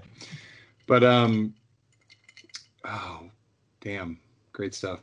Uh, Christopher Nolan is what you're asking about. Yeah, okay. So so Memento and Insomnia are pretty six dollars, that's intelligent. So Memento and Insomnia are pretty intelligent, thoughtful films. And following. Uh, and following, yeah, and following. Um, mean, and let's go ahead and throw it out there. Batman Begins is pretty damn great for one. Batman Begins. Okay, oh, we're gonna get to that. All right, ba- Yep, okay. go. I, can I be 100 percent honest on the Batman trilogy, on the Dark Yes. Knight trilogy? Batman Begins is the only one that I actually like. I know, I know. Uh, Dark Knight. Okay, here's the thing about the Dark Knight, though. Okay, we all like it because the Joker's really good, and I'm not denying that. But that third act kind of ruins the whole movie, though, because it's a really crappy third act. But But, but, but, but, but, but, okay, I oh, they said that one thing. I, I do want to answer you, but they just said mummy back to back there, so that's two mummies. why are we talking about Christopher Nolan? Jesus, this is a bad. This is a bad thing because it's going to turn into the rest. Paul, Podcast. we're, we're either talking horror about. Christopher Nolan, Dexter, or my exes. You choose your poison. Okay, sir. fine. It's Christopher Nolan, but Okay. at least it's a movie. So, Welcome to our podcast where halfway through we stop talking about the thing we're doing a quote unquote commentary for. And we continue to just dive in. You just All go ahead. Sorry, I keep cutting you off. No, he just said an Anka, so that's a drink. Okay, so Oh, rum just like all all at once hit me. Like all everything I've drank tonight just hit me. oh, I'm I'm I'm good and fuzzy, sir. Oh, he's holy shit! He just said Ananka. What the fuck is wrong with me? oh, the Italian lighting, better than anything Christopher Nolan's ever done. He just said Karnak, Paul. Jesus. Okay. Yep, Mm. we're getting into it now. Okay, so What are you mad about? What did I say? I said I something don't- about. Paul, I don't Oh, remember. Dark Knight. I didn't love okay. Dark Knight. No, no, no. Knight's Okay, so the final act of the Dark Knight, and here's the thing: I think the Dark Knight is the perfect halfway point for Christopher Nolan's abilities as a smart filmmaker and a filmmaker who thinks he's smart. Like you can divide that movie down the middle and see where the change is. I think a lot of that movie So- is so- incredibly intelligent, but then Sure. you have like Absolutely. so much dumb bullshit in there. Now, I will That's say, but that's the thing is like okay, I'm sorry, but like why are people so willing to forgive the dumb bullshit in that movie? In other movies, the dumb bullshit would ruin the movie. honestly, Like if and- a movie is know 50% good and 50% dumb bullshit, not that it's 50-50 in that movie, but I'm just But saying You know a lot crazy? of is that most he would agree with you. And Huh? that's what I think is amazing is that he did an interview where somebody was calling him out on some of the uh, the inconsistencies and shit on Interstellar, and he was like, "Well, I'm really flattered that people are willing to look that deeply into what is clearly just meant to be a piece of entertainment." He didn't sound like a defensive filmmaker. He sounded like a dude who was just kind of like, uh, "Guys, you're taking this movie way too seriously." So I which think is he knows which too. is fine. I I don't look. I don't like hold I will any say ill I will against my- the filmmaker. I I just I, I do this year. love and the movie. Like I you know I don't I do this year. I don't get like I, I guess I watched that movie and I guess my problem with it is it has a a best of the year standout performance that elevates the film inside of it, right? So so the Joker in that film, everything that the Joker touches is great because he's great and his character is great and and all of the batman scenes that he's a part of like uh, some of the best that those movies have to offer. But that doesn't change the fact that the na- the narrative itself for me did not work. And the last act felt like an entire movie's worth of content crammed into 30 minutes. But did you not like the idea of okay? The problem that I have with Batman in Nolan's movies is also a problem that I think that Nolan has with Batman in his movies. it's a Which is that- scream, by the way his lip quivering and then he screams sorry oh, Although, no, you're right. You're right. And and I Oh, can't Pop. knock you for focusing on the movie that we're meant to be talking about as opposed So, to you know- fucking Nolan. you, you But- talk about batman Yeah. But like you know this is a guy i think somebody okay literally somebody tonight uh posted this text that i thought was amazing and let me read it uh and i did not know that we were talking about I was christopher going to say you have this prepared. I'm No, so I- impressed. that's the thing. I, it's one of those things. Like when I read a great tweet, I will snapshot it faster Yeah, than I like. okay. it, right? All right. This all right. guy named this guy that I don't even follow, but other people apparently liked. He wrote this thing. One of the big problems with uh, quote unquote dark and gritty Batman movies is that people writing them can't craft a mystery that's so complex only Batman can solve it. So Batman's quote unquote superpower ends up being the ability to violate people's constitutional rights. Now, when you watch The Dark Knight, Bruce Wayne slash Batman does loads of questionable, dodgy, shady shit in that film. But I'd love the final act of the movie because it holds him to task in a way, uh, by way of the Lucius Fox character. One, and two, I mean, I just kind of love the very jokery setup between the two boats with the prisoners and the bombs. Like, I think that's a very Joker kind of plot. And I think the resolution of that is actually like there's a lot of heart in it and it is a rebuttal to the joker's thesis that all it takes is one bad day for somebody to do something really heinous or that everybody deep down is terrible and only out for themselves you know? I i, I love that about it yeah, Um, I have no problem with that. My, my issue is with Two Face. All all of the Two Face stuff is terrible, and it it undermines the narrative, and it doesn't make sense, and it's so thrown together, and it feels cartoonish, whereas everything else feels grounded. And even even like the CGI on how you can see like his eyeball through his skull, it's like that doesn't make sense in a grounded Batman. You can't have your cake and eat it too. I guess that's my point. You can't make you can't set out to make a grounded fucking Batman movie and then have like a crazy man with his eyeball dangling beneath his skull. Like no, like he'd be dead or that. Like it's I I can't accept like silly cartoonish shit when you're also trying to pretend you're the real version of Batman, which is what those movies are trying to do. Um, and then the other problem I have with it is, is I just don't buy that Harvey Dent would go from a super good guy to immediately this insane supervillain in a matter of hours. It doesn't make but sense. but that's the It- thing is that if it had been a movie later, had he I had months of recovery, had he had time to become crazy, maybe. Like he should. So But he my not, version, He was he was not a. That's the thing. The thing that he was built up as was being the White Knight of Gotham. He was Yeah, built up as being it- the man that everybody Sure. wants to be. But what he really was, and keep in mind this came out in 2008, was he was the guy who was Hammer more Club. than willing to waterboard a prisoner. I, I, I hear guy- you.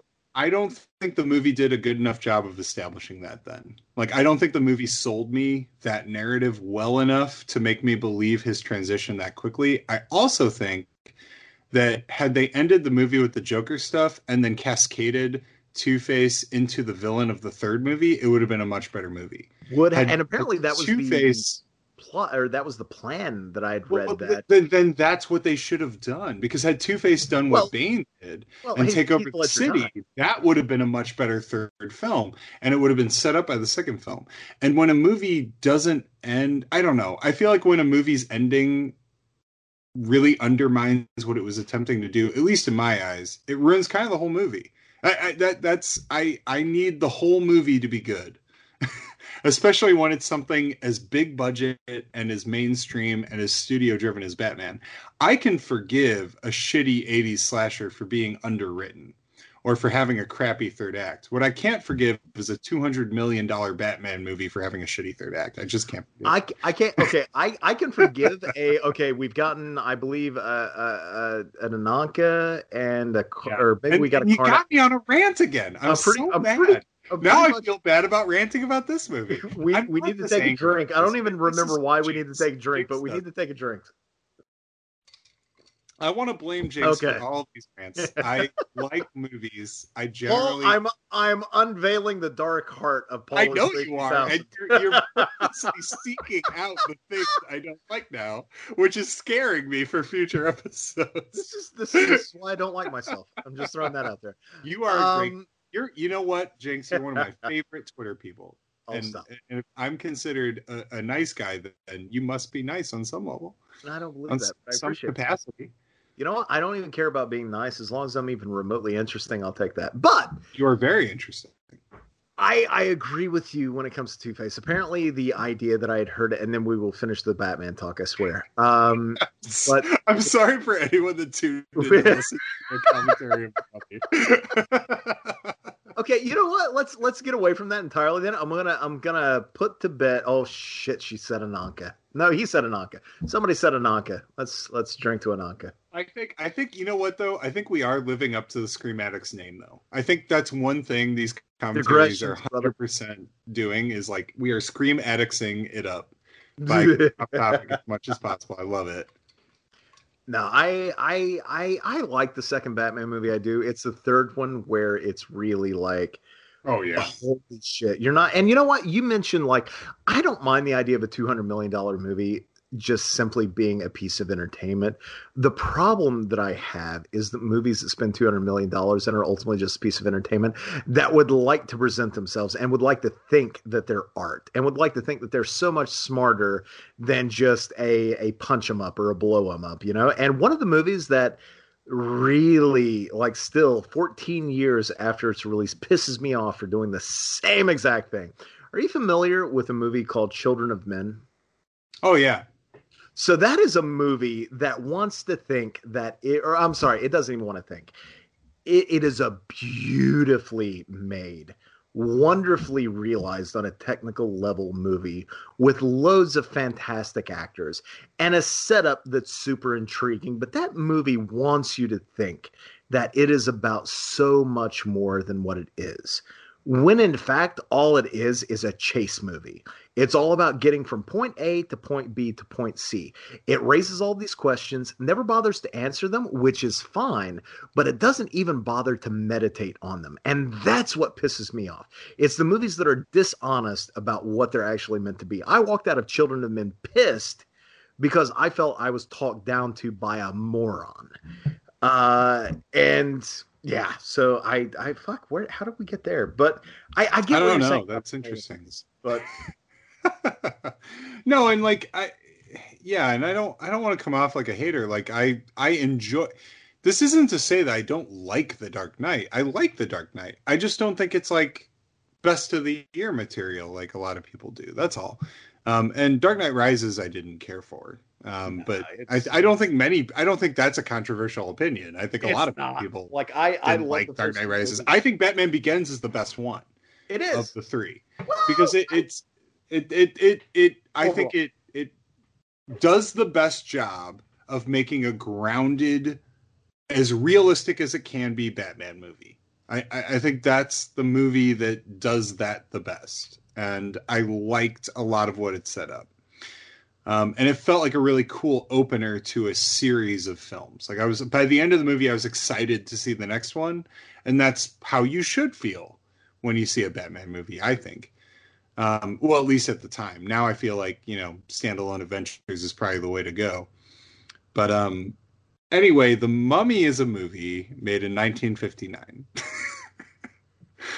and Christopher Nolan would remake the hell out of a Hammer film. I'm so you know he grew up with good. Hammer. Yeah, I, yeah. I'm not shitting on Christopher Nolan. I just I I don't. I, I called I, I just referenced him when I said auteur because he seemed like a modern director that people would call auteur.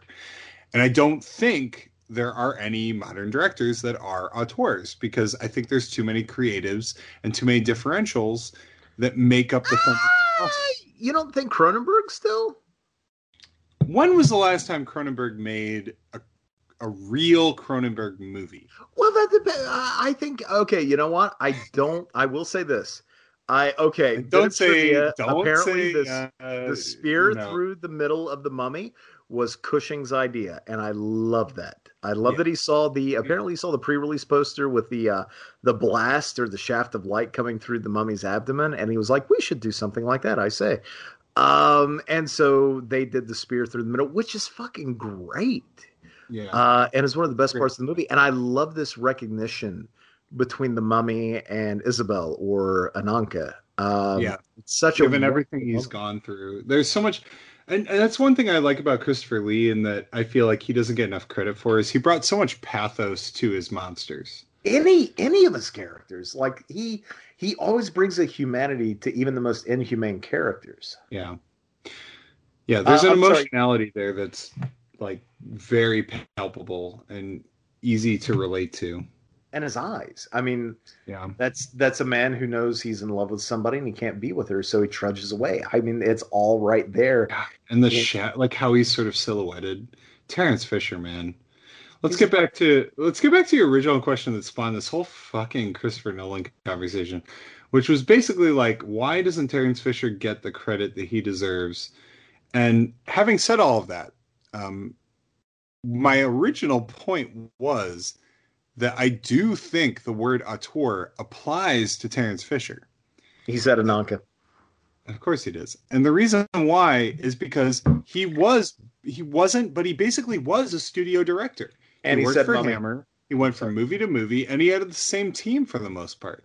So what I think he did was his influence over that team became very, very apparent in their work, and they knew how he liked to work. They knew how he liked his films to go, and they adapted their talents to his style.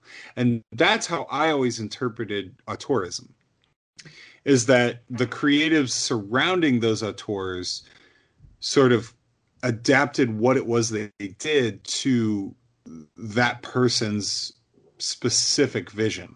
But doesn't it Um, also include the idea i mean auteur i mean essentially they're calling the filmmaker the author of the film and i know that like Which some I don't really- like. I don't like that I- ever. to I don't honest. like that either, but Uh, at yeah. the same time, there is a rigidity to that definition that also insisted that the man who directed also write it. So I know that, like, you know, if you read, uh, going back to Cronenberg, if you read Cronenberg on Cronenberg, was it Mark Salisbury maybe who talked to him? But they talked about the auteur theory in regards to Cronenberg.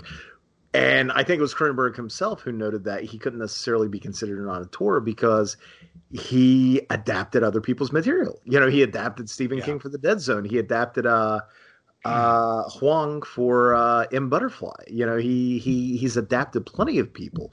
And Well- yet I do think every time you watch a Cronenberg movie, including the latter movies, including movies that I don't like, um, you know, I don't care for Cosmopolis. But when I watch that movie, I still see all of Cronenberg's themes on display in that film. I don't think they're very well done, but even though it's obviously, you know, you can watch A History of Violence, you can watch Eastern Promises, you can watch uh, Cosmopolis. They all wrestle with the same themes. They're all obviously extensions of his concerns, but you know how it's all a matter of how closely you want to adhere to the idea of an auteur, if you do at all. Yeah, and I, I don't disagree that the best directors have a visual footprint and signature that can be identified, right? Like uh, that that's that is a totally different thing to me Or than the auteur theory. even because like, calling it even story wise, I think with Yeah, Cronenberg, well, but- I would say yes, but that that has to do with than the stories they choose, though, right? Absolutely. Like, I mean, like, because they pick what movies they want to make, and especially if they're a successful director, like they're going to gravitate towards things that resonate with them more. I, I guess again, my biggest issue with the auteur theory has always been more semantics than anything else. Like, I don't fair. like that it diminishes other people who work on the movie, and that's never going to change, regardless of how talented the director is. Having said all of that, I do think there are certain directors that attract a certain level of talent. Um, and that talent tends to pour itself into realizing that specific director's vision because they believe in that director. So I think it's easy to mistake the auteur theory for just a very talented artist that other really talented people want to work for, you know? Um, and I, I, I think the best directors would be smart enough not to label themselves the author of a movie when in reality it was made by a whole lot of really talented people. Um, and I think Terence Fisher is one of those directors. Is that he he is at the level of someone that could be called an auteur, but he was never so full of himself that he demanded that kind of label. You know, I don't know. I I- I feel like directors of the past were more in the auteur bucket than directors now Uh, because I don't really hear that come up as often anymore. But when I was in film school, that was talked about all the time. And I remember I wrote a very scathing paper on the auteur theory, and I got like a really bad grade. And when I went to the teacher about it, yeah, and when I went to the teacher about it, I was kind of like, "Hey, I like heavily researched this, and I worked really hard in this. Explain my bad grade." And you know what she said to me? She said, "Well, you got a bad grade because you just don't understand the auteur theory." Oh, what the And fuck? That sounds like a I- worst teacher. about lost my shit. I was like, you know what? It'd be one thing if you told me that I wrote it poorly or that it wasn't well researched, but to tell me that I'm just wrong about an opinion I have, you know, you're just you're not bringing anything to the table. I have no interest, you know, in what you have to say because this is we're not having a dialogue. She wasn't willing to engage with me she was just like, "Well, you read the text. You didn't write the paper about the text. You know, you're wrong." And I was kind of like, "Okay, well, I disagree with the text. So what? Where are we at now? we're at impasse." Because I'm a very uh, direct person. Like I, I'm not. I'm not trying And- to make waves. you know, and have I'm we honest not What I not feel. just you, but like uh, listeners out there, please chime in either by way of Twitter comments or what the hell ever. But I, I think you're right. Are those not the worst teachers though? The ones who stifle yeah. original thought, the ones who stifle bucking what the uh, Yep. you know the, the the assignment is meant to be. Because I was there, man, too, and I I had passionate arguments with people where it's like, look, it's it's not that I didn't understand it. It's just that I don't fucking agree. Yeah, well, and that's the thing. I, I learned really quickly, um, and I, I, I don't want to sound like a jerk. I, I learned very quickly in in college, especially in like film the- Be the jerk, Paul. Come on, you're film drunk, Paul. theory courses. Mister I Hide learned us, brother. that teachers who teach film theory, theory, theory, God, I'm fucking drunk. I. Uh, teachers who teach film theory have no. This is really blanket, and I shouldn't say this, but they, they're not interested in hearing your opinion. They're interested in hearing you regurgitate what they've taught you. Absolutely no. and I think you're entirely right. Really frustrated me and really pushed me away from film theory, which I think I would have been really kind of good at because I'm very analytical. Um, and I like to sort of break things down. But anytime I disagreed or wrote a paper disagreeing with the the sort of thrust of the class, I got a bad grade. But when I regurgitated, like I even tested it out, Jinx. Like I had one No, you're- teacher Yeah, you're I right. you're absolutely right. literally wrote a paper like going against what they said and wrote a paper going for what they said with the exact same syntax and research level. And on the one where I agreed with them, I got an A plus and called out in front of the class. On the one where I disagreed with them, I got like a C. and it was That's the same and I- level of writing. I'm I telling agree. you. Okay, Paul. This this I have two things to say to you. Number one, you owe three drinks for an Ananka and two Karnaks. So let's let's knock those out. I forgot we're doing a commentary. Peter Cushing's great. Oh my God, three drinks. Okay. And the second thing, I agree with you entirely. But the worst. Oh shit, he said Karnak again. Fuck. What is happening? Okay, I the prick who thing, designed this drinking game clearly has it out for us.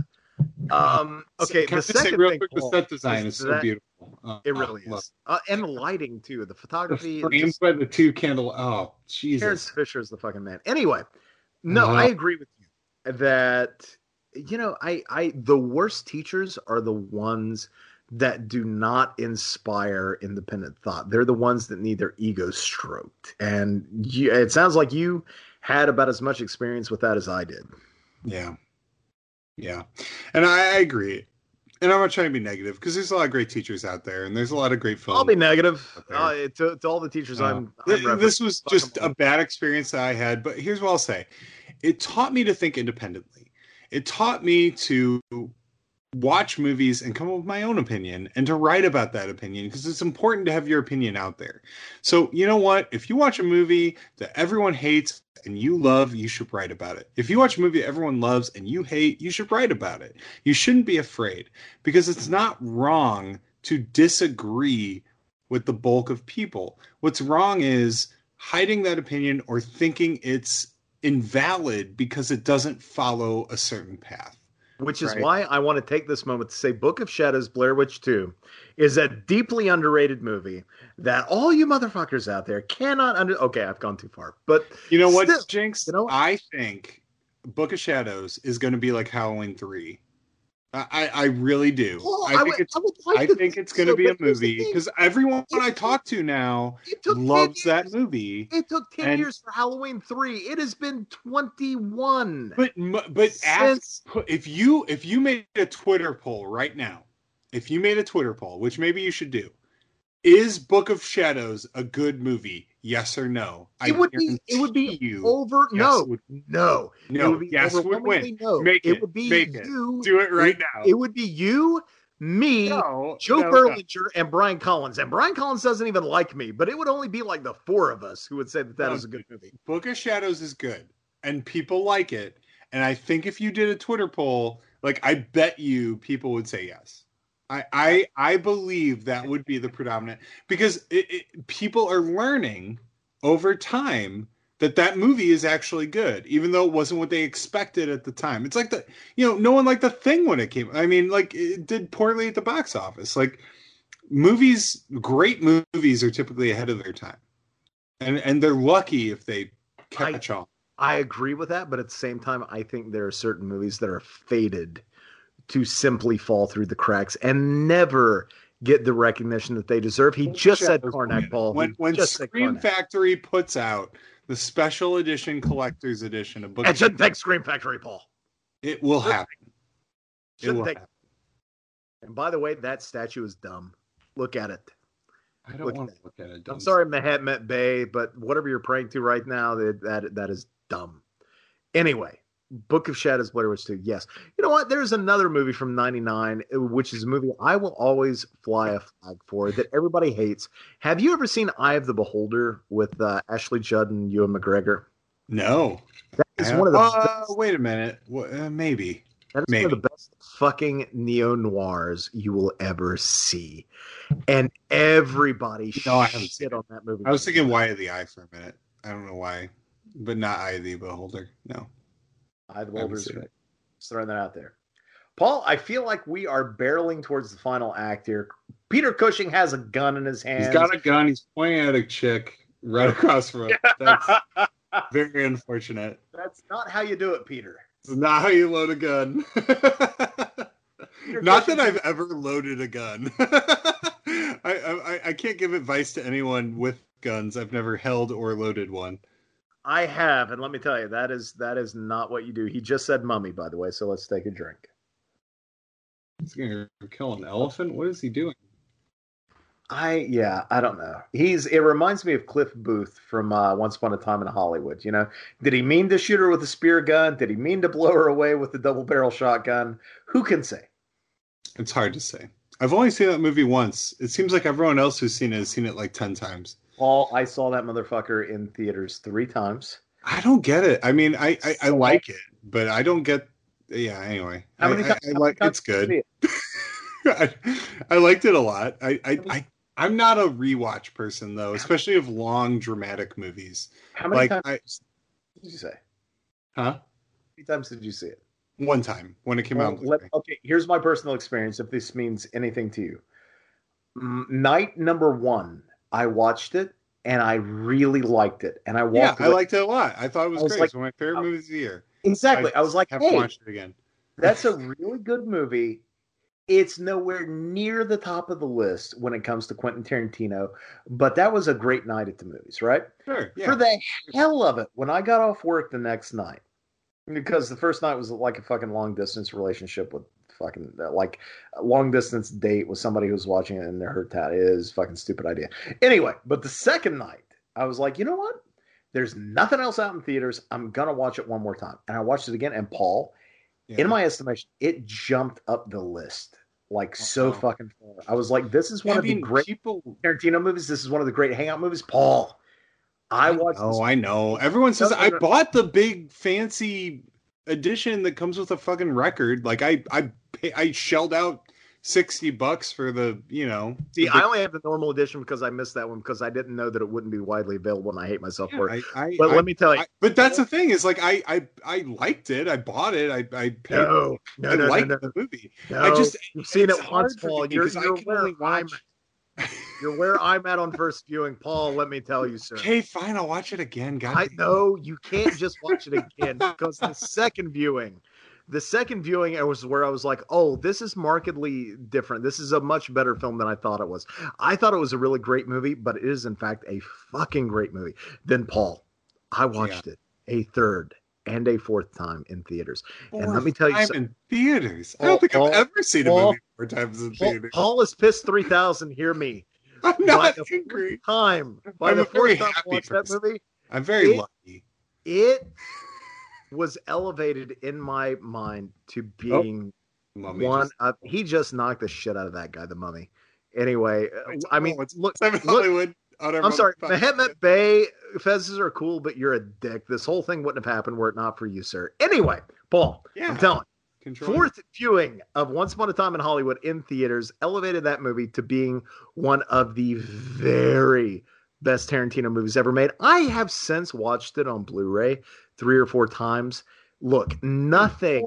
You've seen Not- that movie eight times. Paul, I might have seen it 12 movies times. that That's not the I love more than life not- itself. I have not seen eight times. Well, you might not love it as much as you think, but what I'm saying, Paul, is that that movie, I nothing will ever replace Pulp Fiction as being the best movie that Tarantino's made. Nothing, but Once Upon a Time in Hollywood is now scratching at that door. That is how fucking good it is.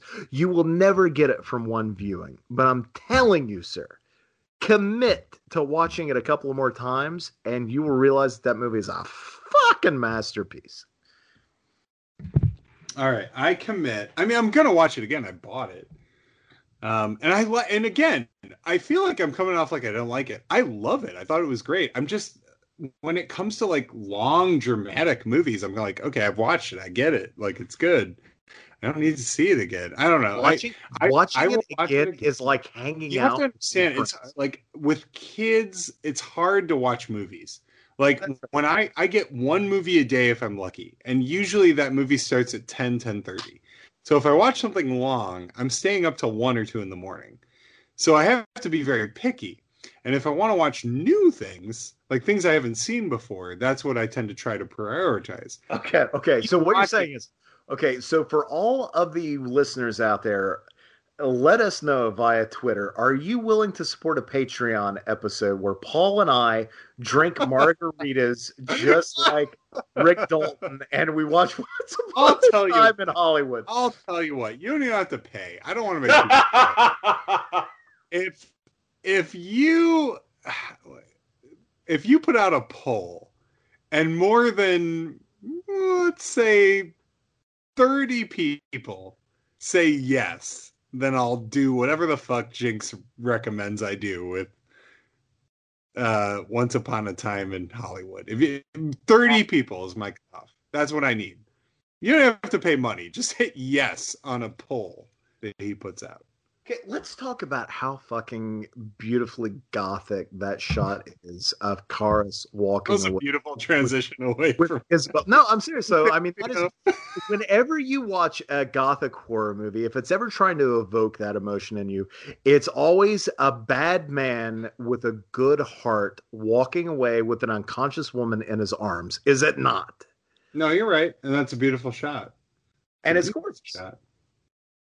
I I really and the red again. Again, this Look, is another movie is uses red in a really her- interesting way because red represents what's controlling the mummy. So the the fez is red and he's controlling the mummy and now the mummy's driven by lust.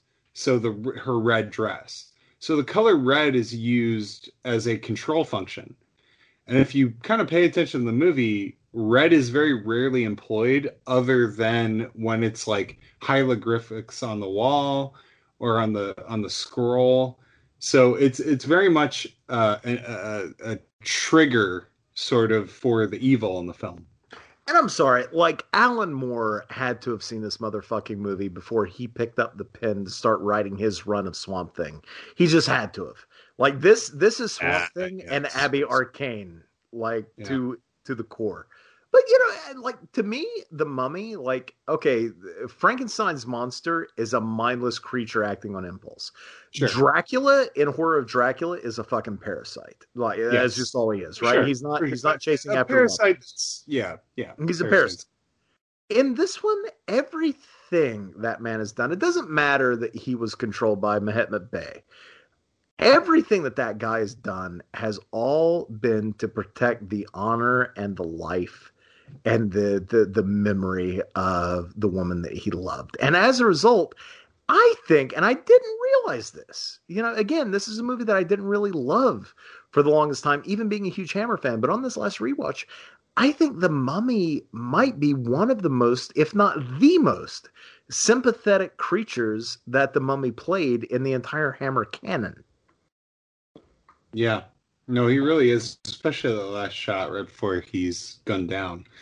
It's it's a very emotional, sort of cathartic moment where he sort of lets her go, and he realizes like I'm doing this because I love her, so it, it's not really in my best interest to demand that she perishes with me. He acknowledges his own fate and allows her to walk away. And in that moment, he's sort of releasing the love that he's sort of carried with him since the very beginning. Shit, Paul, you're gonna make me cry, uh, and I'm not even being.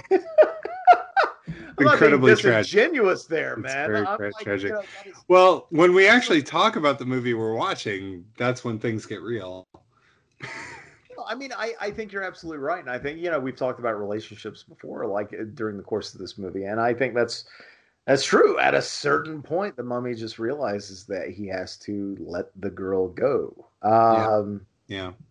and you know, but I'm very curious because here's the thing: I'm familiar as much as I love Hammer, and I do love Hammer. I'm familiar with the Mummy. I am not nearly as familiar. We're talking like maybe one viewing each. I'm not nearly as familiar with the sequels to the Mummy, so Oh, I am barely. very, yeah, I'm very curious. I've to, watched uh, them all once, um, and the the unit. I I really got to go. I bought that. Um, well, I didn't buy it. I got it as a gift. The the like complete Blu-ray set of all of the Universal monster movies. Yeah, yeah, like yeah. the 30 whatever film set.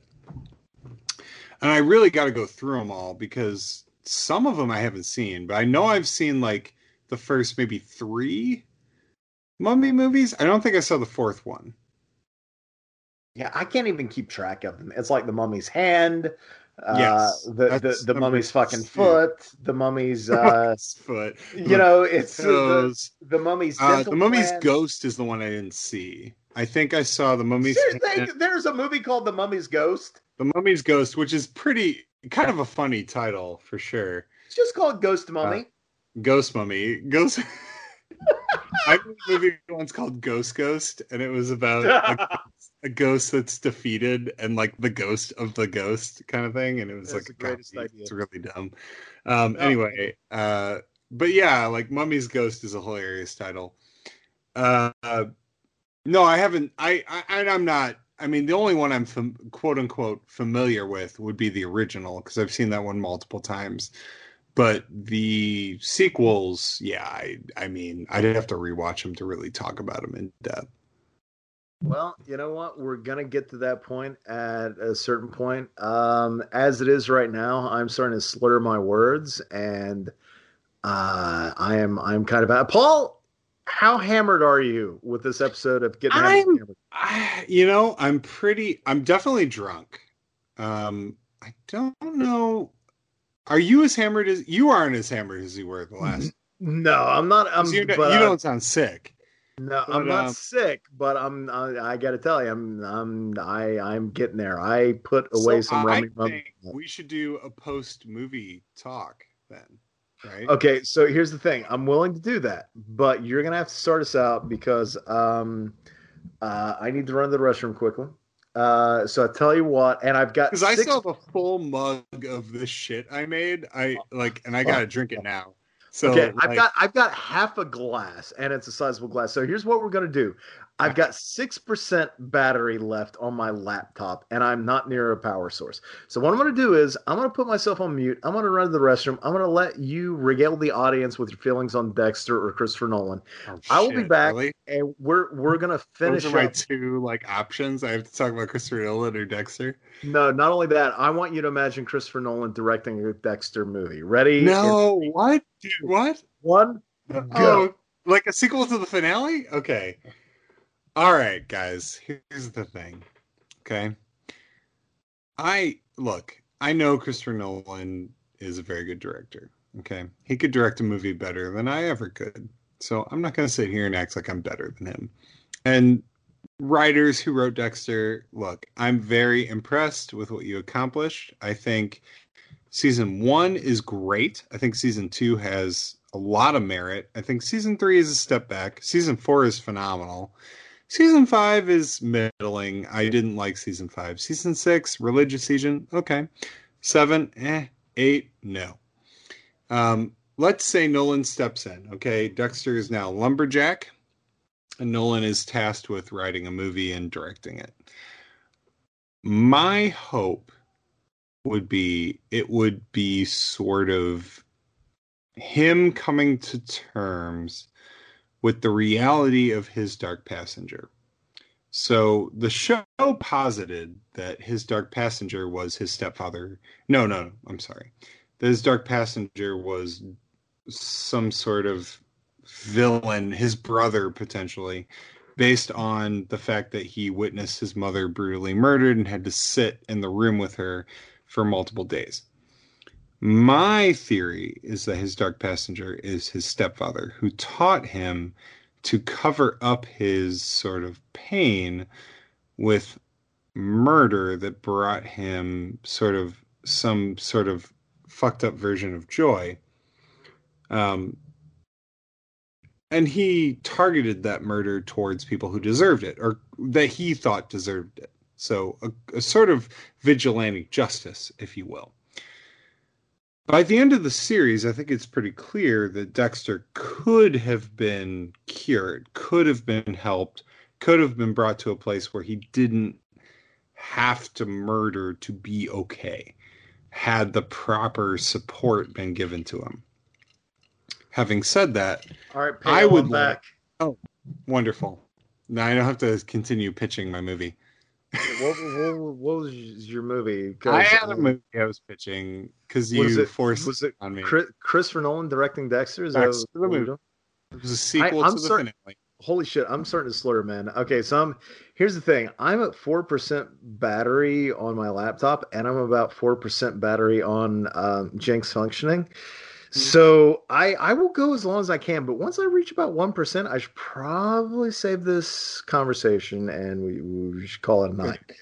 Because I, I I got to tell you, I, I, I don't want to make you stay up if you don't want to stay up. no, no, I, I, I, I, I'd be willing to, but I got to tell you, like, I, I thought I was fine until I stood up, and then I stood up, and then I realized I was not fine. Uh, so Well, have you, you know have you stood up yet? I'm here for you. So so talk to me. What's up? What are you Uh, thinking? no, no, uh, I really like the Mummy, uh, and which is the biggest surprise for me as a Mummy fan, or a shit as a Hammer fan, because as a Hammer fan, I always considered the Mummy to be lesser Hammer.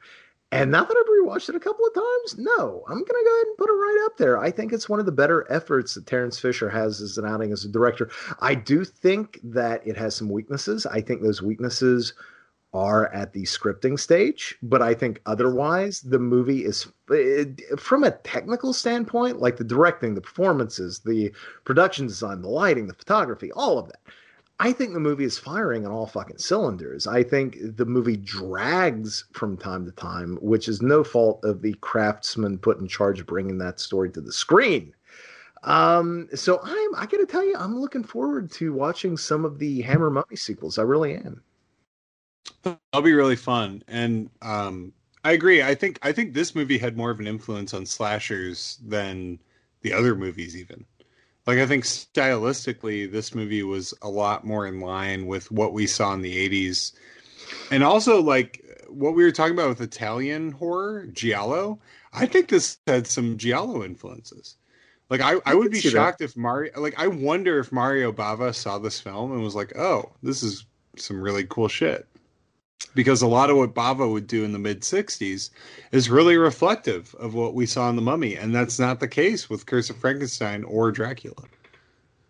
No, I think you're right. I and it is like yeah, I mean it's like a living EC comic before EC comics were a thing. You know, I'm it's doing kind of the Creepshow thing with the lighting there before Creepshow ever had an EC comic to uh to base shit on. So Yeah.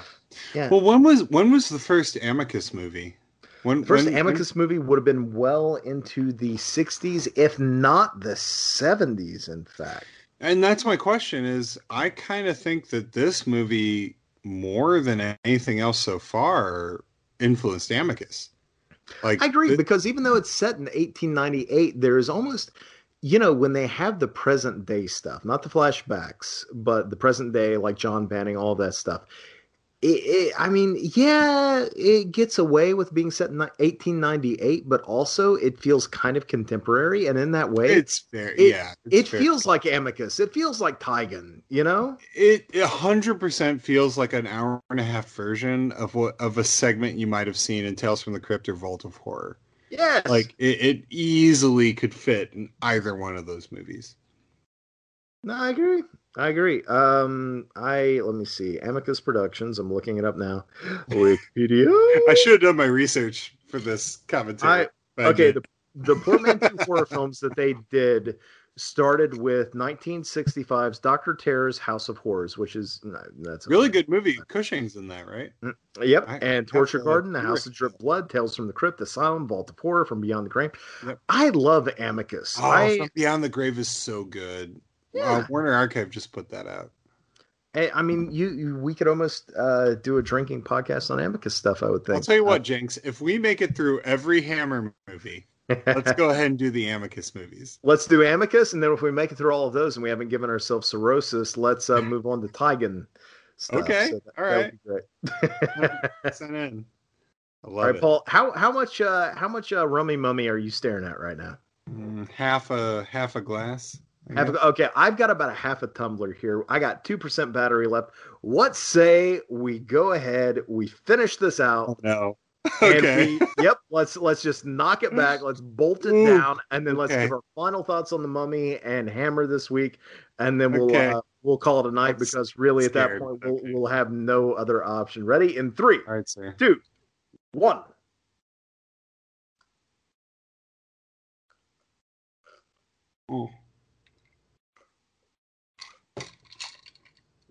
Oh. Holy shit! All right. Okay. So the the mummy, what I've what I've learned. oh God. oh God, my liver hates me right now. What I've Oh, learned no. Sorry. is that what I've learned is that the Mummy was a far better movie than I given it a credit for. Uh, I've learned that you you are not a fan of the auteur theory. Uh, you're less of a Okay. fan of Christopher Nolan, and that we're all a fan of Christopher Lee, which frankly is enough for me to be good with this conversation. Okay. Um, is it is it my turn? Yeah, uh, you, you go. I got two percent battery left. Okay, We gotta wrap this shit up in about a minute and a half. I, I know you do. Okay, here's the thing. Christopher Nolan's a good director. I have no issues with that man. I'm sure he's a very good person. I like a lot of what he's done. Uh, I just may not subscribe to the fact that Inception is as smart as some people think it is. You're gonna get Um, many Nolan bros after you. I am such. A, I don't want to sick the Inception bros on me, um, so I apologize for that comment. The Mummy, which is the movie I'm here to actually talk about, is a, a, a great Hammer film. I really enjoyed it. Um, I think it definitely ranks with some of the better Terence Fisher outputs, which is a great compliment because I think he's a great director. Um, I don't like it as much as Dracula or Curse of Frankenstein. So I Okay, will say that. Paul, I'm at one percent. Wrap Okay, this up in ten seconds. Uh, otherwise, I think it's really great. Thank you guys for listening and putting up with us. where where can where can folks find you at? At Paul's Great 2000 on Twitter. Yay. Okay, and I'm at Jinx1981. Until next time, folks. Thanks so much, and uh, drink responsibly. Have a great night.